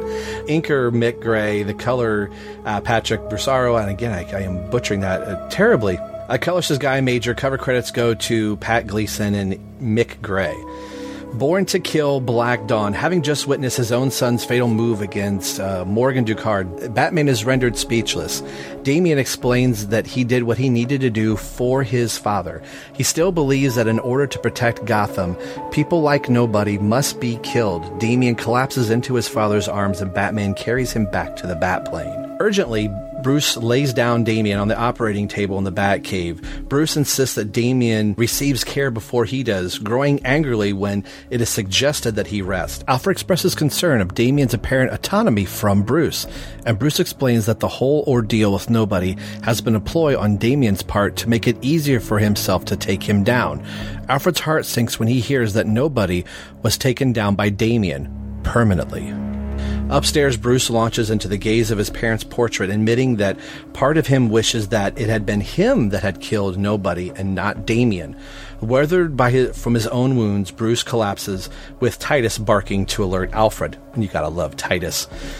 Yes. After a brief "I told you so" by Alfred, Alfred takes charge and determines that Bruce has a heavy concussion and requires rest. Sure, he does.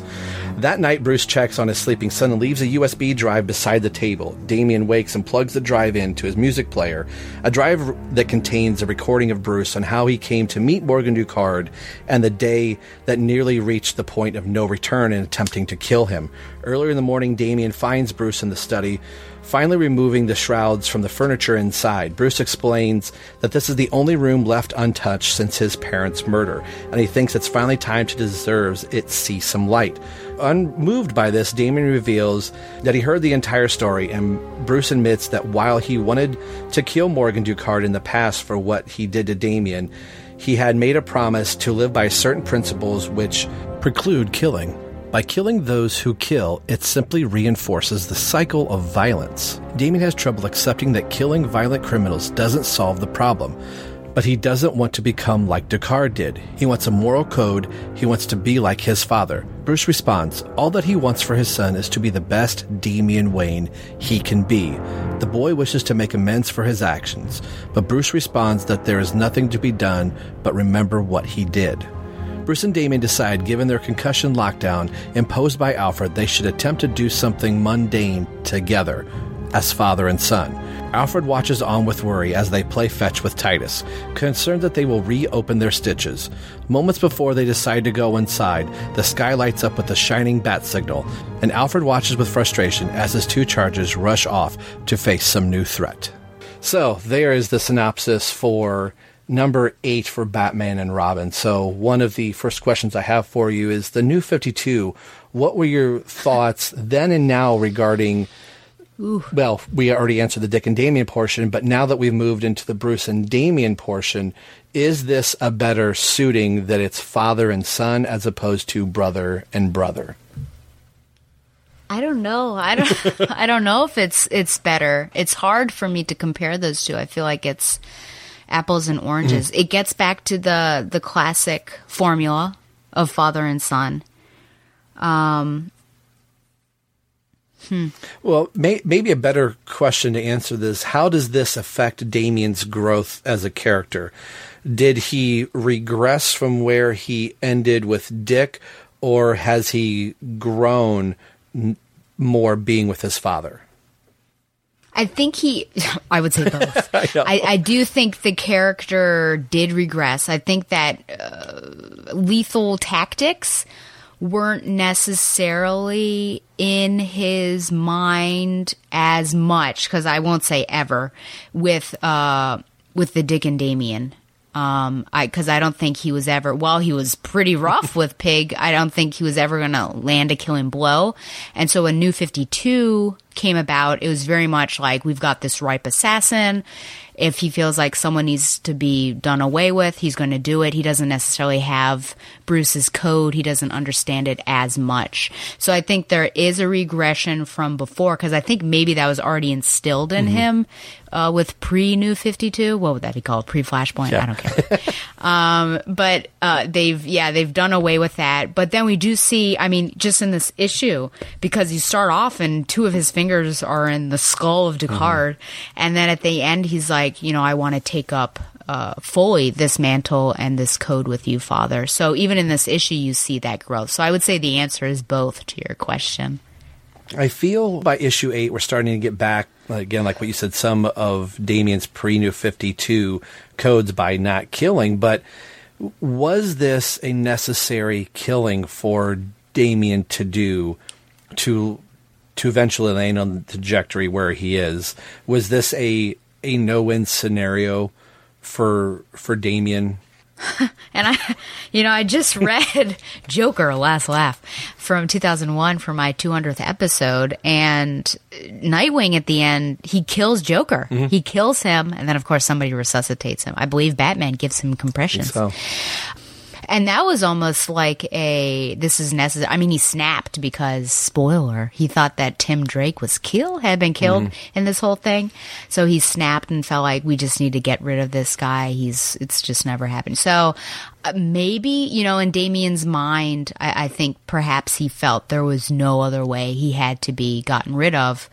But as we know with Batman, there's always potential redemption for all of these people, even though he too admits that he had thought about killing Ducard. But I feel like he always tries to stay on that side where no killing. But for Damien, I think he saw that it was the only way to protect my father was to kill him. Alfred and Damien have a connection that is, I love how he calls him Pennyworth.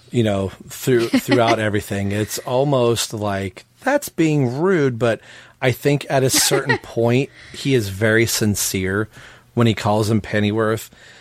But my question is, does Alfred see an alternate version of Bruce in Damian Wayne? If Bruce did not have Alfred's guidance, would this be the version of Batman that would have become? Can he look at where Bruce is and the reason why Damien is the way he is because he did not have the loving care? So is he more, Alfred's always had this close bond with all of the Robins, but I really think he has a closer bond with Damien because of his upbringing. And is that because, of the bond that he had with Bruce? I think partially. I would say on the surface that you're right that Alfred is certainly the moral compass, and Batman, I think, has been pulled back from the edge. But you and I have most certainly experienced storylines where Batman does not listen to Alfred. Right. And, so I think he's probably looking to that, that he sees this darkness in Damien, and so he's going to wrest that out of him and try to prevent him from going down a bad path. And, I think in the back of his mind also, and I think it was this issue too that I picked, that there's that one panel where Bruce looks behind him and Jason's Robin costume is there. So he does think of that. So I think Alfred is always also, the Robins and their past experiences the past experiences of the Robins, are always on his mind. And so, I think you're absolutely right about that. And something I also really liked in my last little note here on this issue is Bruce cleaning his father's study, letting the light is symbolizing that Bruce needs to let the light shine, not only on his world, but that of his sons as well, that this is the last room that he left standing as it was his father's study, that, so much of the Batman lore is, the bat flies in through the room and lands on the bust of his father while he's bleeding in the chair. If you're, following year one continuity and all of that, that it's this dark, sanctuary.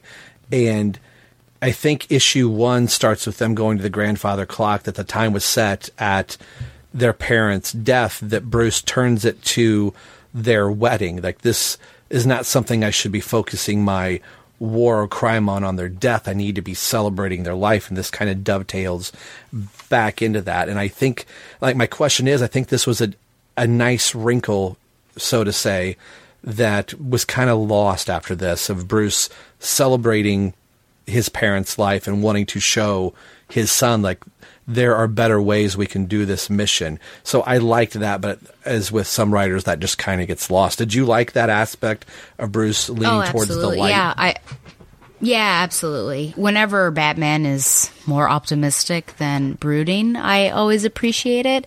And I think not to lessen any of his relationships with the previous Robins, but I think it is really special that this is his blood. And he is, while he was a father to the others, surrogate adoptive father, this is his son. And so to become that man and almost become, the father that Thomas was to him, I think that shows up in this entire arc and doing that and trying to be a man worthy of the name of a father. And so that's a huge growth and theme that I think we see in this particular run. And I do at least want to say that I did really like that. It's just a little detail, but the fact that he gives that thumb drive to his son when he's convalescing. And just the, I mean, when you think of Bruce Wayne, you don't really think of him as sentimental. I was trying to think of the word. I was thinking, is it emotional? No, she says it's sentimentality. But the fact that he was on his search, he was actually narrating a journal, and then he gave it to his son so that because they have this difficulty understanding each other, you know, he was able to relay, like, this is everything that went through. I thought that was a really big moment, too. Awesome. Well, that's the notes I have for this. What do you say we go to our fourth and final book? Okay, yes. We're doing it. Okay, so this is Gotham Academy number 7, Curse of the Innistree Quill. Writers Becky Cloonan and Brendan Fletcher, artists Ming-Wei Helen Chen, and letterer Steve Wands, and the cover date was August 2015. While Professor Scarlet, a.k.a. the Bookworm, recites and lectures on the Raven, Map stares at the back of Eric's head. Eric is a classmate, and adds his name to her serpents and spells team with the quill that she took from Headmaster Hammer's office in issue number 5. She doesn't notice Scarlet ask her a question about the Raven, and when he presses her, Eric freaks out and nearly attacks Scarlet, but Damian Wayne swoops in and stops him. Maps realizes that Eric is the wrong person for her team, and Damian needs to be on the team instead. She goes back to her room to tell all of what happened, but McPherson and her dog, Ham, are there packing some of Olive's things as she will be away for a few days. There she learns of Damien's name and parentage, while a raven flies outside her window and Ham barks at it. Outside, Damien is doing some training, and Maps writes Maps plus Damien in her notebook, which suddenly causes them to lock hands, unable to release their hands. Damien doesn't believe in magic when she tries to explain, and suddenly the raven swoops down and steals the quill. Maps then drags Damien to Pommeline, who uses some weird gizmos and asks questions about the quill. You know, I'm realizing this is like a terrible issue for a new reader, so I do apologize, Rob. I think I started when I was reading it, but now in my recap, I'm like, wow, this is kind of rough here. They start to realize it is a powerful weapon when suddenly Pommeline freaks out and pushes them out of a window. Luckily, Damien holds on and tells Maps to reach for his grapple gun, and we cut to a short scene where Maps is promising to honor and cherish the grapple gun. Oh, man.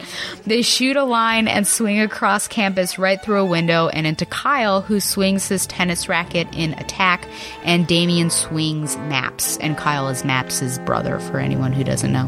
Maps has the bright idea to use the dog Ham to find the Raven. They explain the situation to McPherson. McPherson then tells a story from when she was younger about a place called Innistree in Scotland. Innistree was home to Castle Wayne, and recently the children of the village ran amok, causing havoc, seemingly under the control of a flock of black birds. A man named Morgan Killback gave his life to help Batman save the town and the children, and it turned out that they were taken by an avian illness. The hawks from Castle Wayne stopped the children's rampage. Batman thought the threat was over when the eggs of the blackbirds were shattered, but the birds who laid the eggs were not found. Maps believes the quill was made from a feather of one of those birds. McPherson and Ham have some experience in sussing out old mysteries, so they go to help. As they go around in the, of course, graveyard, they are attacked by Kyle, McPherson, and Colton. Damien and Maps wrap them in a bat cord, and Ham finds the bird with the quill, at which Damien throws a batarang, which catches Maps' notice and causes her to believe he is Batman. Oh, just wait, Batman 666. That's right. And the bird drops the quill. Scarlet, still reciting the Raven, finds them and explains that the Innistree quill carries a curious strain of avian flu native to the British Isles. This explains why everyone who is exposed went nutty. Maps says that doesn't explain why she and Damien are forced together, and he says that was a choice, and now that the adventure is done, they can release. They do, and Maps is disappointed that it was not magic. Suddenly, Hammer appears and takes them both to his office. Maps is getting dressed down for stealing the quill from his office when suddenly, oh my, Damien confesses and quickly gets expelled, which was a bit extreme, which gives Hammer pleasure since apparently he has done this to a Wayne in the past. Before he leaves, Maps shows Damien her notebook and the fact that their names were crossed out, which means the quill was magic after all. Damien gives Maps the batarang, and McPherson interrupts her loving thoughts by saying they need to talk about Olive. and that's for another time. Well, sir, how did it feel being dropped into the middle of a book that you may never have read in your life? Well, I gotta say, when you said this issue, I was like, I have never read Gotham Academy. So I went to my filing cabinet where I store, I've got a comic app, CLZ app. I don't get any promotion for it, but it's a great app. Log all my comics, scan the barcode, and it puts them in there. Great little thing, worth every dime. So I was scrolling through on the phone. I was like, it says I have Gotham Academy number 7. So I bought this simply because Damian Wayne was in the issue, and I had never read it until you suggested it. So this was my first read of everything that we read. I could have gone in cold and not had done any notes and fly by the seat of my pants. So that's why I set off, Mike, I may need your help on this one.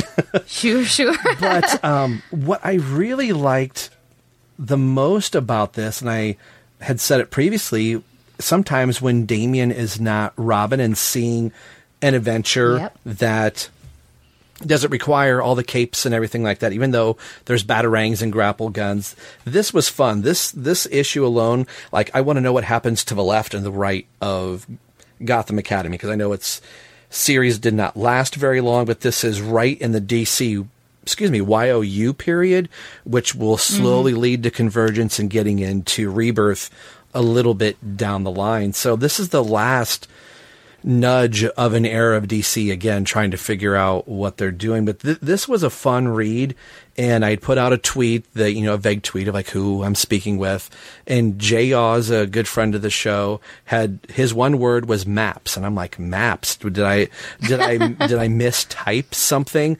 So I'm assuming from this that she is a big part of this book. So for the listeners at home that are, basically listening to Tim Drake and this is their introduction, who is Maps as a character, and what is her connection for you, and especially for Damien and their bond? Because this is different than what we've seen with maybe Bond, but just the interaction here. It's different from Dick, Stephanie, and Bruce. So who is Maps?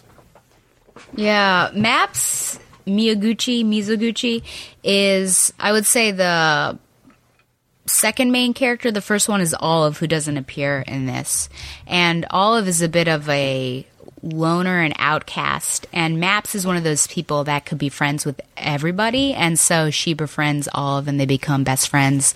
And she wants to have this club, which of course is one of her, she's trying to come up with all these things. Because Gotham Academy, of course, being in Gotham, weird things happen. And so she wants to have this group that investigates some of the weird stuff that's going on there. So she's, someone to reach out. She's the goofy character. If anyone's a fan of Lumberjanes, I don't know if that I feel like this is not your target audience, but she's very much it's not Ridley, it's Riley. Wow, that Ripley. Yeah. Woo! Okay, yes. There we go. It's very much the Ripley character, just like a goofy, loving, great heart character that is by your side, and so she's certainly like the almost the best aspect of this particular book. And Gotham Academy, what was nice about this, as well as I was thinking about, it popped up randomly, Gotham by Midnight. Mm-hmm. Remember that book? Yeah. So I don't know if I felt like it was kind of the same time, but it was just nice to have a book that, even though Bruce Wayne actually does pop up maybe once or twice here, and then you've got Damian, that it was within the Batman universe, but it was just exploring something that was completely different, which was such a unique aspect, I think, of this particular book. But Maps was certainly one of the reasons why I think you should buy it. And then with Damian, is that your second question? Damian, yeah. So he doesn't pop up very often. I think this is his main issue. I think, if I recall correctly, at the end of 6, you've got like the new student, and there he is. Mm-hmm. And of course, it would have to be Maps that would befriend him. And just the goop, similar to Stephanie, maybe a bit quirkier than Stephanie, but is able to connect with him in like really bizarre ways. And I think it's almost like the little girl in the museum scene in Batgirl 17, where I think she's able to relate to him on the kid level. And there are times when he tries to play an adult. You know, I think it just breaks quickly with her asides. I mean, that's just her, like, daydreaming about marrying a gravel gun. I mean, that is maps to a T. But the fact that, yeah, their hands are locked, so a brief shipper, of course. I think that would be a great relationship between the two. But he trusts, I mean, at the end that he gives her a battering, I think is great, and they're able to solve a mystery together, so she holds her own and perhaps gains respect in his eyes. So it's like the perfect character. I don't think it would have worked with any other character, but he's clearly there to infiltrate because they're, I mean, all the teachers, the faculty basically are these villains that are going by other names. Like I said, Bookworm is Professor Scarlet, and it looks like Ra's al Ghul is Professor Hammer, but who knows? I won't spoil it. So, yeah. So, I mean, that's Gotham Academy. Yeah, I just threw you right in there. Yeah, and I'd be lying if I said I didn't go to the DC Universe app and go, are all these issues of Gotham Academy on there? And I believe they are, so... Probably while I'm doing some editing and taking breaks, I'll probably be reading some of this. And I first went, is that Bookworm? Is that the Bookworm? So I had forgotten about that they were throwing some, like, deep cuts. Like, you know, you're not going to get the Joker or Professor Cobblepot or, you know, something crazy like that. But you may get a Bookworm or, you know, the hints of maybe a Ra's al Ghul or something like that. Yeah. Something that I think, and this is definitely aiming towards a certain target. That's hard to say, Rob. Certain target audience in just the art style alone of being more of a youth-oriented book. And that's not a knock at all. There's something very refreshing that I could give this to one of my nieces or nephews to read, and my sister be totally fine that I'm giving them a comic book to read. This, I think, would hit my 12-year-old niece very well to read this, and there would be nothing that, you know, Uncle Rob's got to go, well, maybe we'll flip through this page. But the art is just, and I mean this in the best possible way, so cute and adorable. And one of the, and I really don't like it when DC doesn't number their pages, but when they're talking about the Ravens, there's this yellow elongated panel that looks like it's cut, copied, and pasted of the two characters with a raven holding the feather, and, you know, Damien and Maps are, you know, discussing. That is such a cute panel, and it's obviously a little different from the art style, but I think the art really sells this book. And if I was, you know, somewhere between the ages of 9 to, you know, 11 or whatever, that I think this would have been something I would have really gravitated to. What do you think of the art in this book? Yeah, I very much enjoy Ming-Wei Helen Chen's art. I think it fits the book rather well. It's a lighter tone book for the most part, but there are moments, especially when you get into Olive's past, that get darker at least, and I think it does retain a T title, a T rating, which was, I thought, was always interesting. I felt like it could have been a whatever, but maybe they're trying to get more readership maybe with that. But it just fits, and I think it was unique.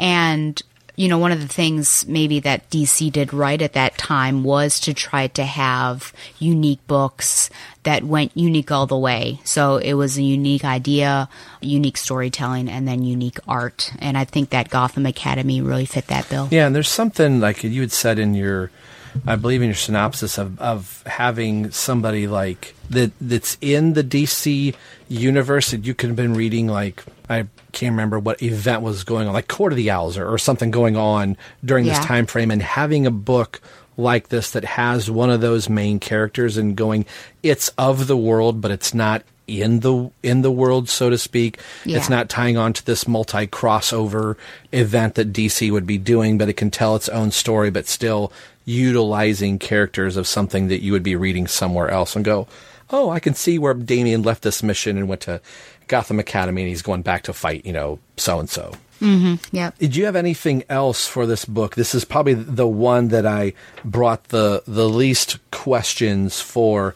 other than Maps loving the grapple gun and loving the Batarang. And I just chuckled at, you know, Damien in the, some of the previous issues we just talked about tonight of, you know, bouncing in a bouse house and having to act like a 10-year-old boy, God forbid, that now he's having to hold hands with a girl and the girl is, you know, all lovey and dovey and everything like that. That's just got to drive Damien nuts. But I think this is a little bit more mature Damien that has kind of been through the ropes. This is post him dying and being resurrected again. And he is currently in his own series, Robin, Son of Batman, drawn and written by Patrick Gleason, who does have a female kid partner in the book. So while it is his solo title, this is kind of a nice companion piece that he's still can kind of work with somebody of this age range. So that's, I think, my last comment I have on it, and I will kind of turn the mic over to you for any final thoughts on Gotham Academy. Yeah, well, I just wondered, what do you think he learns from this mission? Because I think throughout this episode, we've certainly talked about what he has learned from the various partners that he has been with or the issues. So what do you think that he has learned from partnering with Maps and being in this book and booted out of Gotham Academy so easily and quickly? I think through all of these that Damien doesn't know as much as he claims to think that he knows, and his reliance on having to rely on somebody else is not always necessarily a bad thing, and he's finding out new things about himself and how to interact with one another, and that's okay. It's not a sign of weakness. It's a sign of strength. Even with somebody like Maps, there's an exuberance that might rub Damien the wrong way, but I think that's filtering back out through what he does after the events of this book. So I think he is gaining probably even a little bit more humanity in this than he has in the previous four books that we talked about tonight. Yeah, I would agree, especially, and I think symbolically just the fact that he doesn't wear his costume, I think is really huge, because I think those are the moments that is like, okay, we are stripping him down of this assassin background, and actually who is Damien, the kid or the young man. He's having to be Damian Wayne and not be a mythical hero. Absolutely. I find it amusing, or maybe amusing is not even the right word, but interesting that he is skeptical of magic. Yes. But with Batman, he's probably, even though Batman doesn't encounter, and I don't like him to encounter many supernatural things, they've clearly encountered some things that would be, you know, magical or supernatural. The line I like here, it's right by the in-stock trades ad, right where their hands are locked, he's like, magic? Don't. What did you do? Like, don't say it. Don't, like, this can't be magic, for him to realize, oh crap, it's magic. I thought it was just really funny. Yeah. Just the scowl on his face with his finger giving the don't do it. I thought that was really funny. He would probably be the perfect person. Like, if there were a Freaky Friday issue and he and Maps switched bodies, I think that would probably be really interesting. But, you know, how shocking and how wonderful for him to basically, you know, lay down his proverbial life and say, you know, I was the one who stole the quill. And help Maps. Now, I don't know if Maps would have gotten expelled, because clearly Hammer had an axe to grind against Wayne, so I think that's why he was a bit heavy-handed. Yeah. But that is not, you know, if someone were to read a tale in the olden days of Damien, there's no way he would have owned up to something that he didn't do. And so I think that, look at the character growth that we've seen with Damien. Yeah, and perhaps it's Maps's influence, just that he had a fun time, who knows, and so he wanted to protect her. But yeah, it's a nice little offshoot, and I think we just get to see him in a different light in this particular issue. And I gotta say, out of all four books, even though I've read the other three, I got to say this was probably the most fun I had with the book. And I'm not just saying that just because you picked it, or it was something that I came into, that I bought. I paid $2.99 for, bagged and boarded it, and put it in my long box in the file cabinet didn't pull it out till now and kind of regretted never picking this up. So J. Oz, you're probably listening right now going, Rob, you didn't read maps? Well, I'm going to be reading more. So that brings us to an end and a close to the official end of the Robin 80th Anniversary Special. And I know this is the Tim Drake podcast, but I was really secretly hoping somebody was going to pick a Damien book, and I'm glad you did. And you probably remember this. It was probably, sadly, a year ago, probably the last time I wrote into Batgirl to Oracle. I feel so bad. But there was a letter that I wrote that I was toying with starting a new podcast. And I had said, I think in that letter, that I was going to do a Damian Wayne podcast. And that podcast never got created. And what got created in its place was a Young Justice podcast.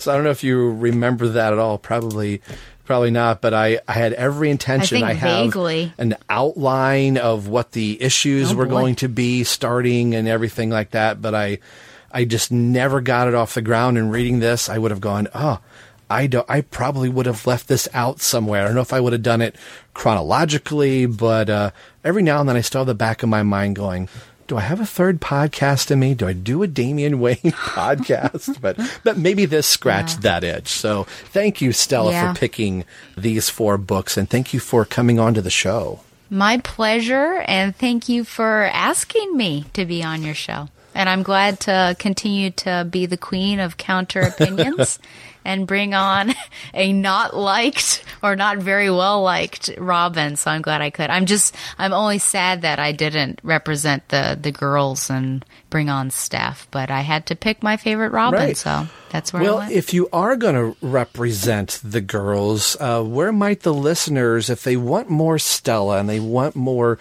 differing sides of the coin, where can they find you online and what do you have going on?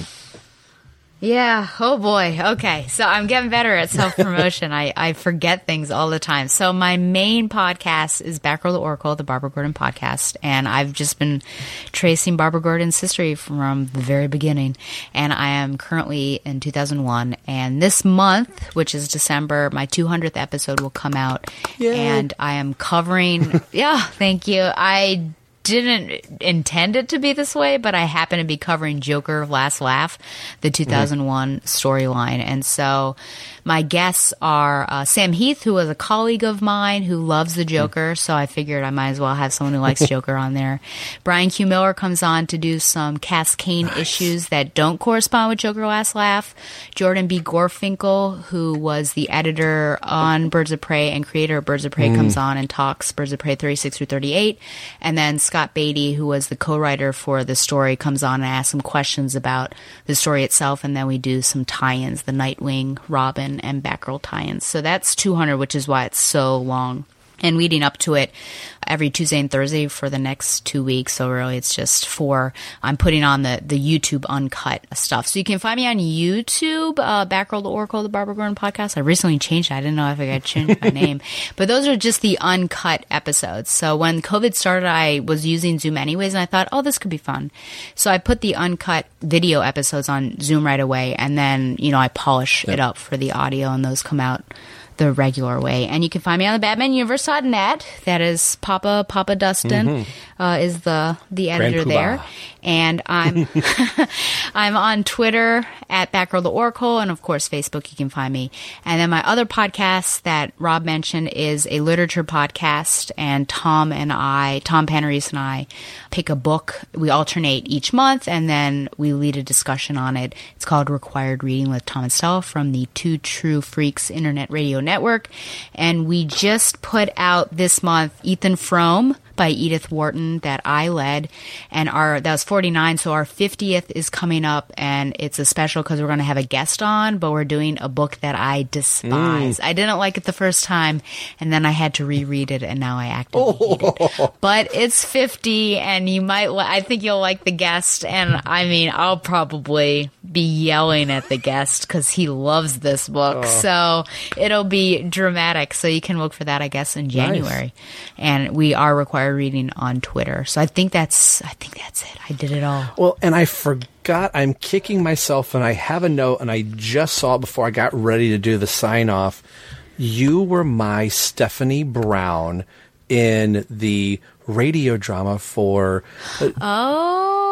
I gotta say, like, I can't remember what episode it was in Batgirl to Oracle. You were talking about doing some acting, and I can't remember if it was COVID that was like right around that time. Oh yeah. So, and I was like, oh my gosh, Stella's, you know, acting, and you know, I thought that was pretty cool. But I have to say, like, putting that whole crazy thing together.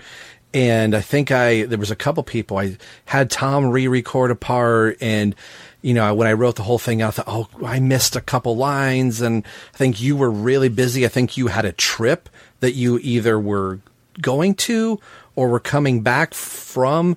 And I was like, oh, I need a couple extra lines. And you had this crying part on there. And when I was like just hearing it raw for the first time, I had my wife listen to it. And I'm like, listen to this. Like, I actually believe that Stella is actually crying over the death of Tim Drake. So now in person, well, as close to person as we can get, I could say that was very moving. I had a couple comments like, thanks. Oh my gosh, how did you get her to cry? And I was like, I don't know. Later that night in Stephanie Brown's apartment, she begins to cry when Batman enters the room. Spoiler. The others are outside taking care of the scene. You weren't answering your comms. I wanted to make sure you were safe. I'm fine. Tim saved hundreds of lives tonight. He put the world before himself, like he always did. Like the greatest heroes always do, he will be remembered for it. He chose this life, Stephanie. We all did. We know what the cost can be. You don't understand. Stephanie holds the acceptance letter from Ivy University. Batman sees that Tim was accepted to their school. Guilt comes over the Dark Knight as he sees the new life that Tim left behind. Stephanie begins to completely break down in Batman's arms. Not Tim. Not Tim.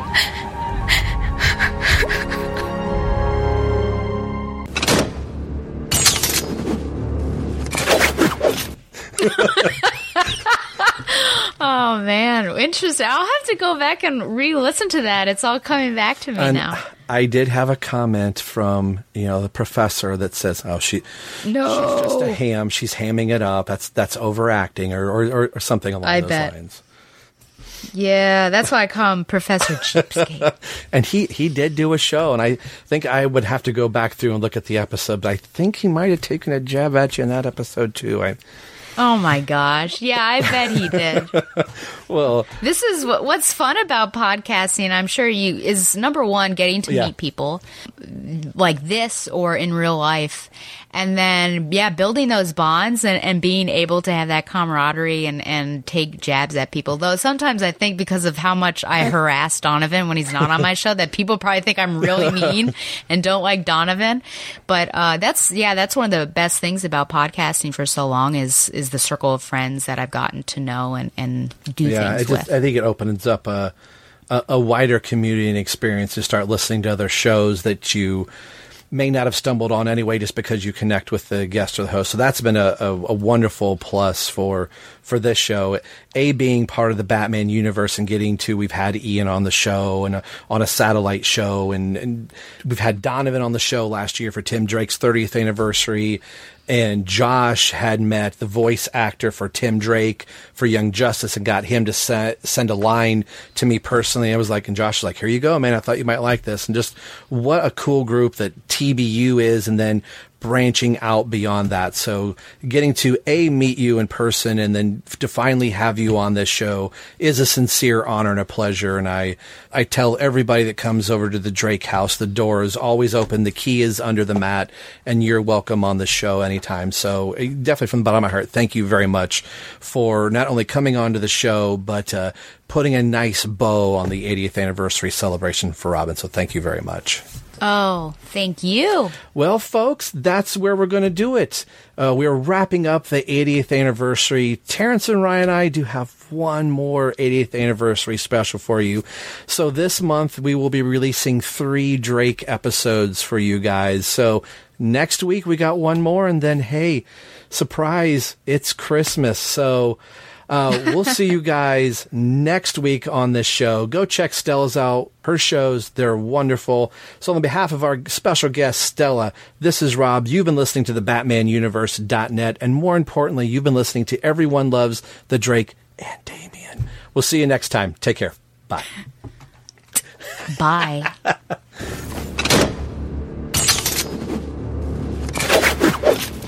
So the boy becomes a man. Too bad it's short-lived. No, Tim!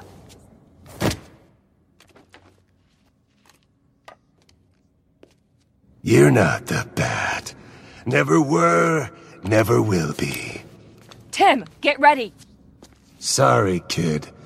You can't do this all alone.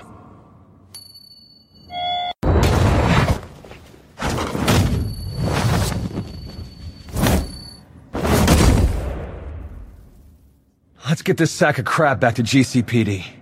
We're not getting to that beach, are we? I think the honeymoon's over, Barb.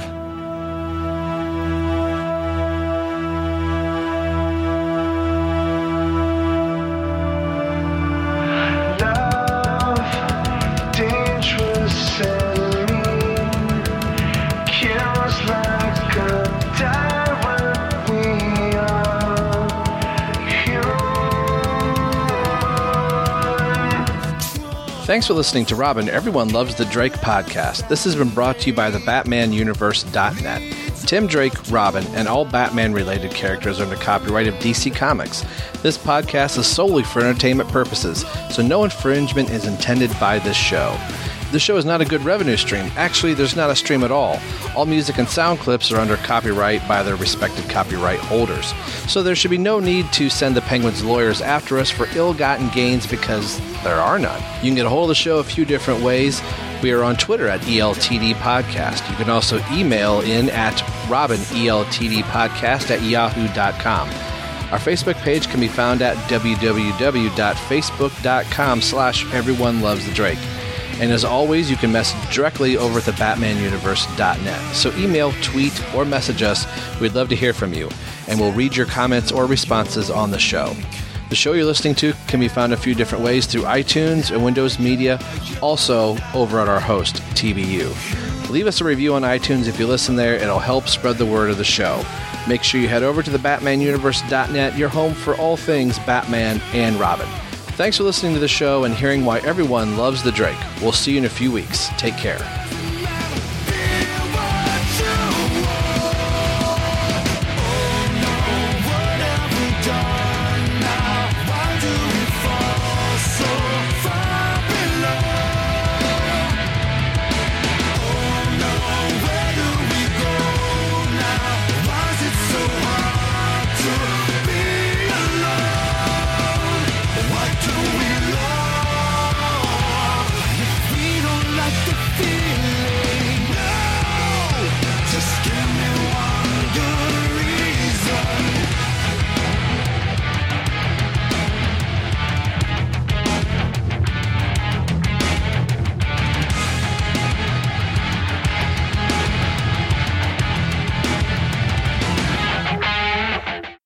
Outside, Damien is doing some training, and Maps plus Damien in her notebook, which suddenly causes them to lock hands inexplicably. Unable to release their hands, Damien doesn't believe in magic when she tries to explain. And that was weirdly phrased. Okay. Outside, Damien. No, hold on. Okay. Outside, Damien is going. Oh, okay. Here we go. Now you see my problem. See Of course. Well, you'll fix it. Oh, I definitely will. Okay.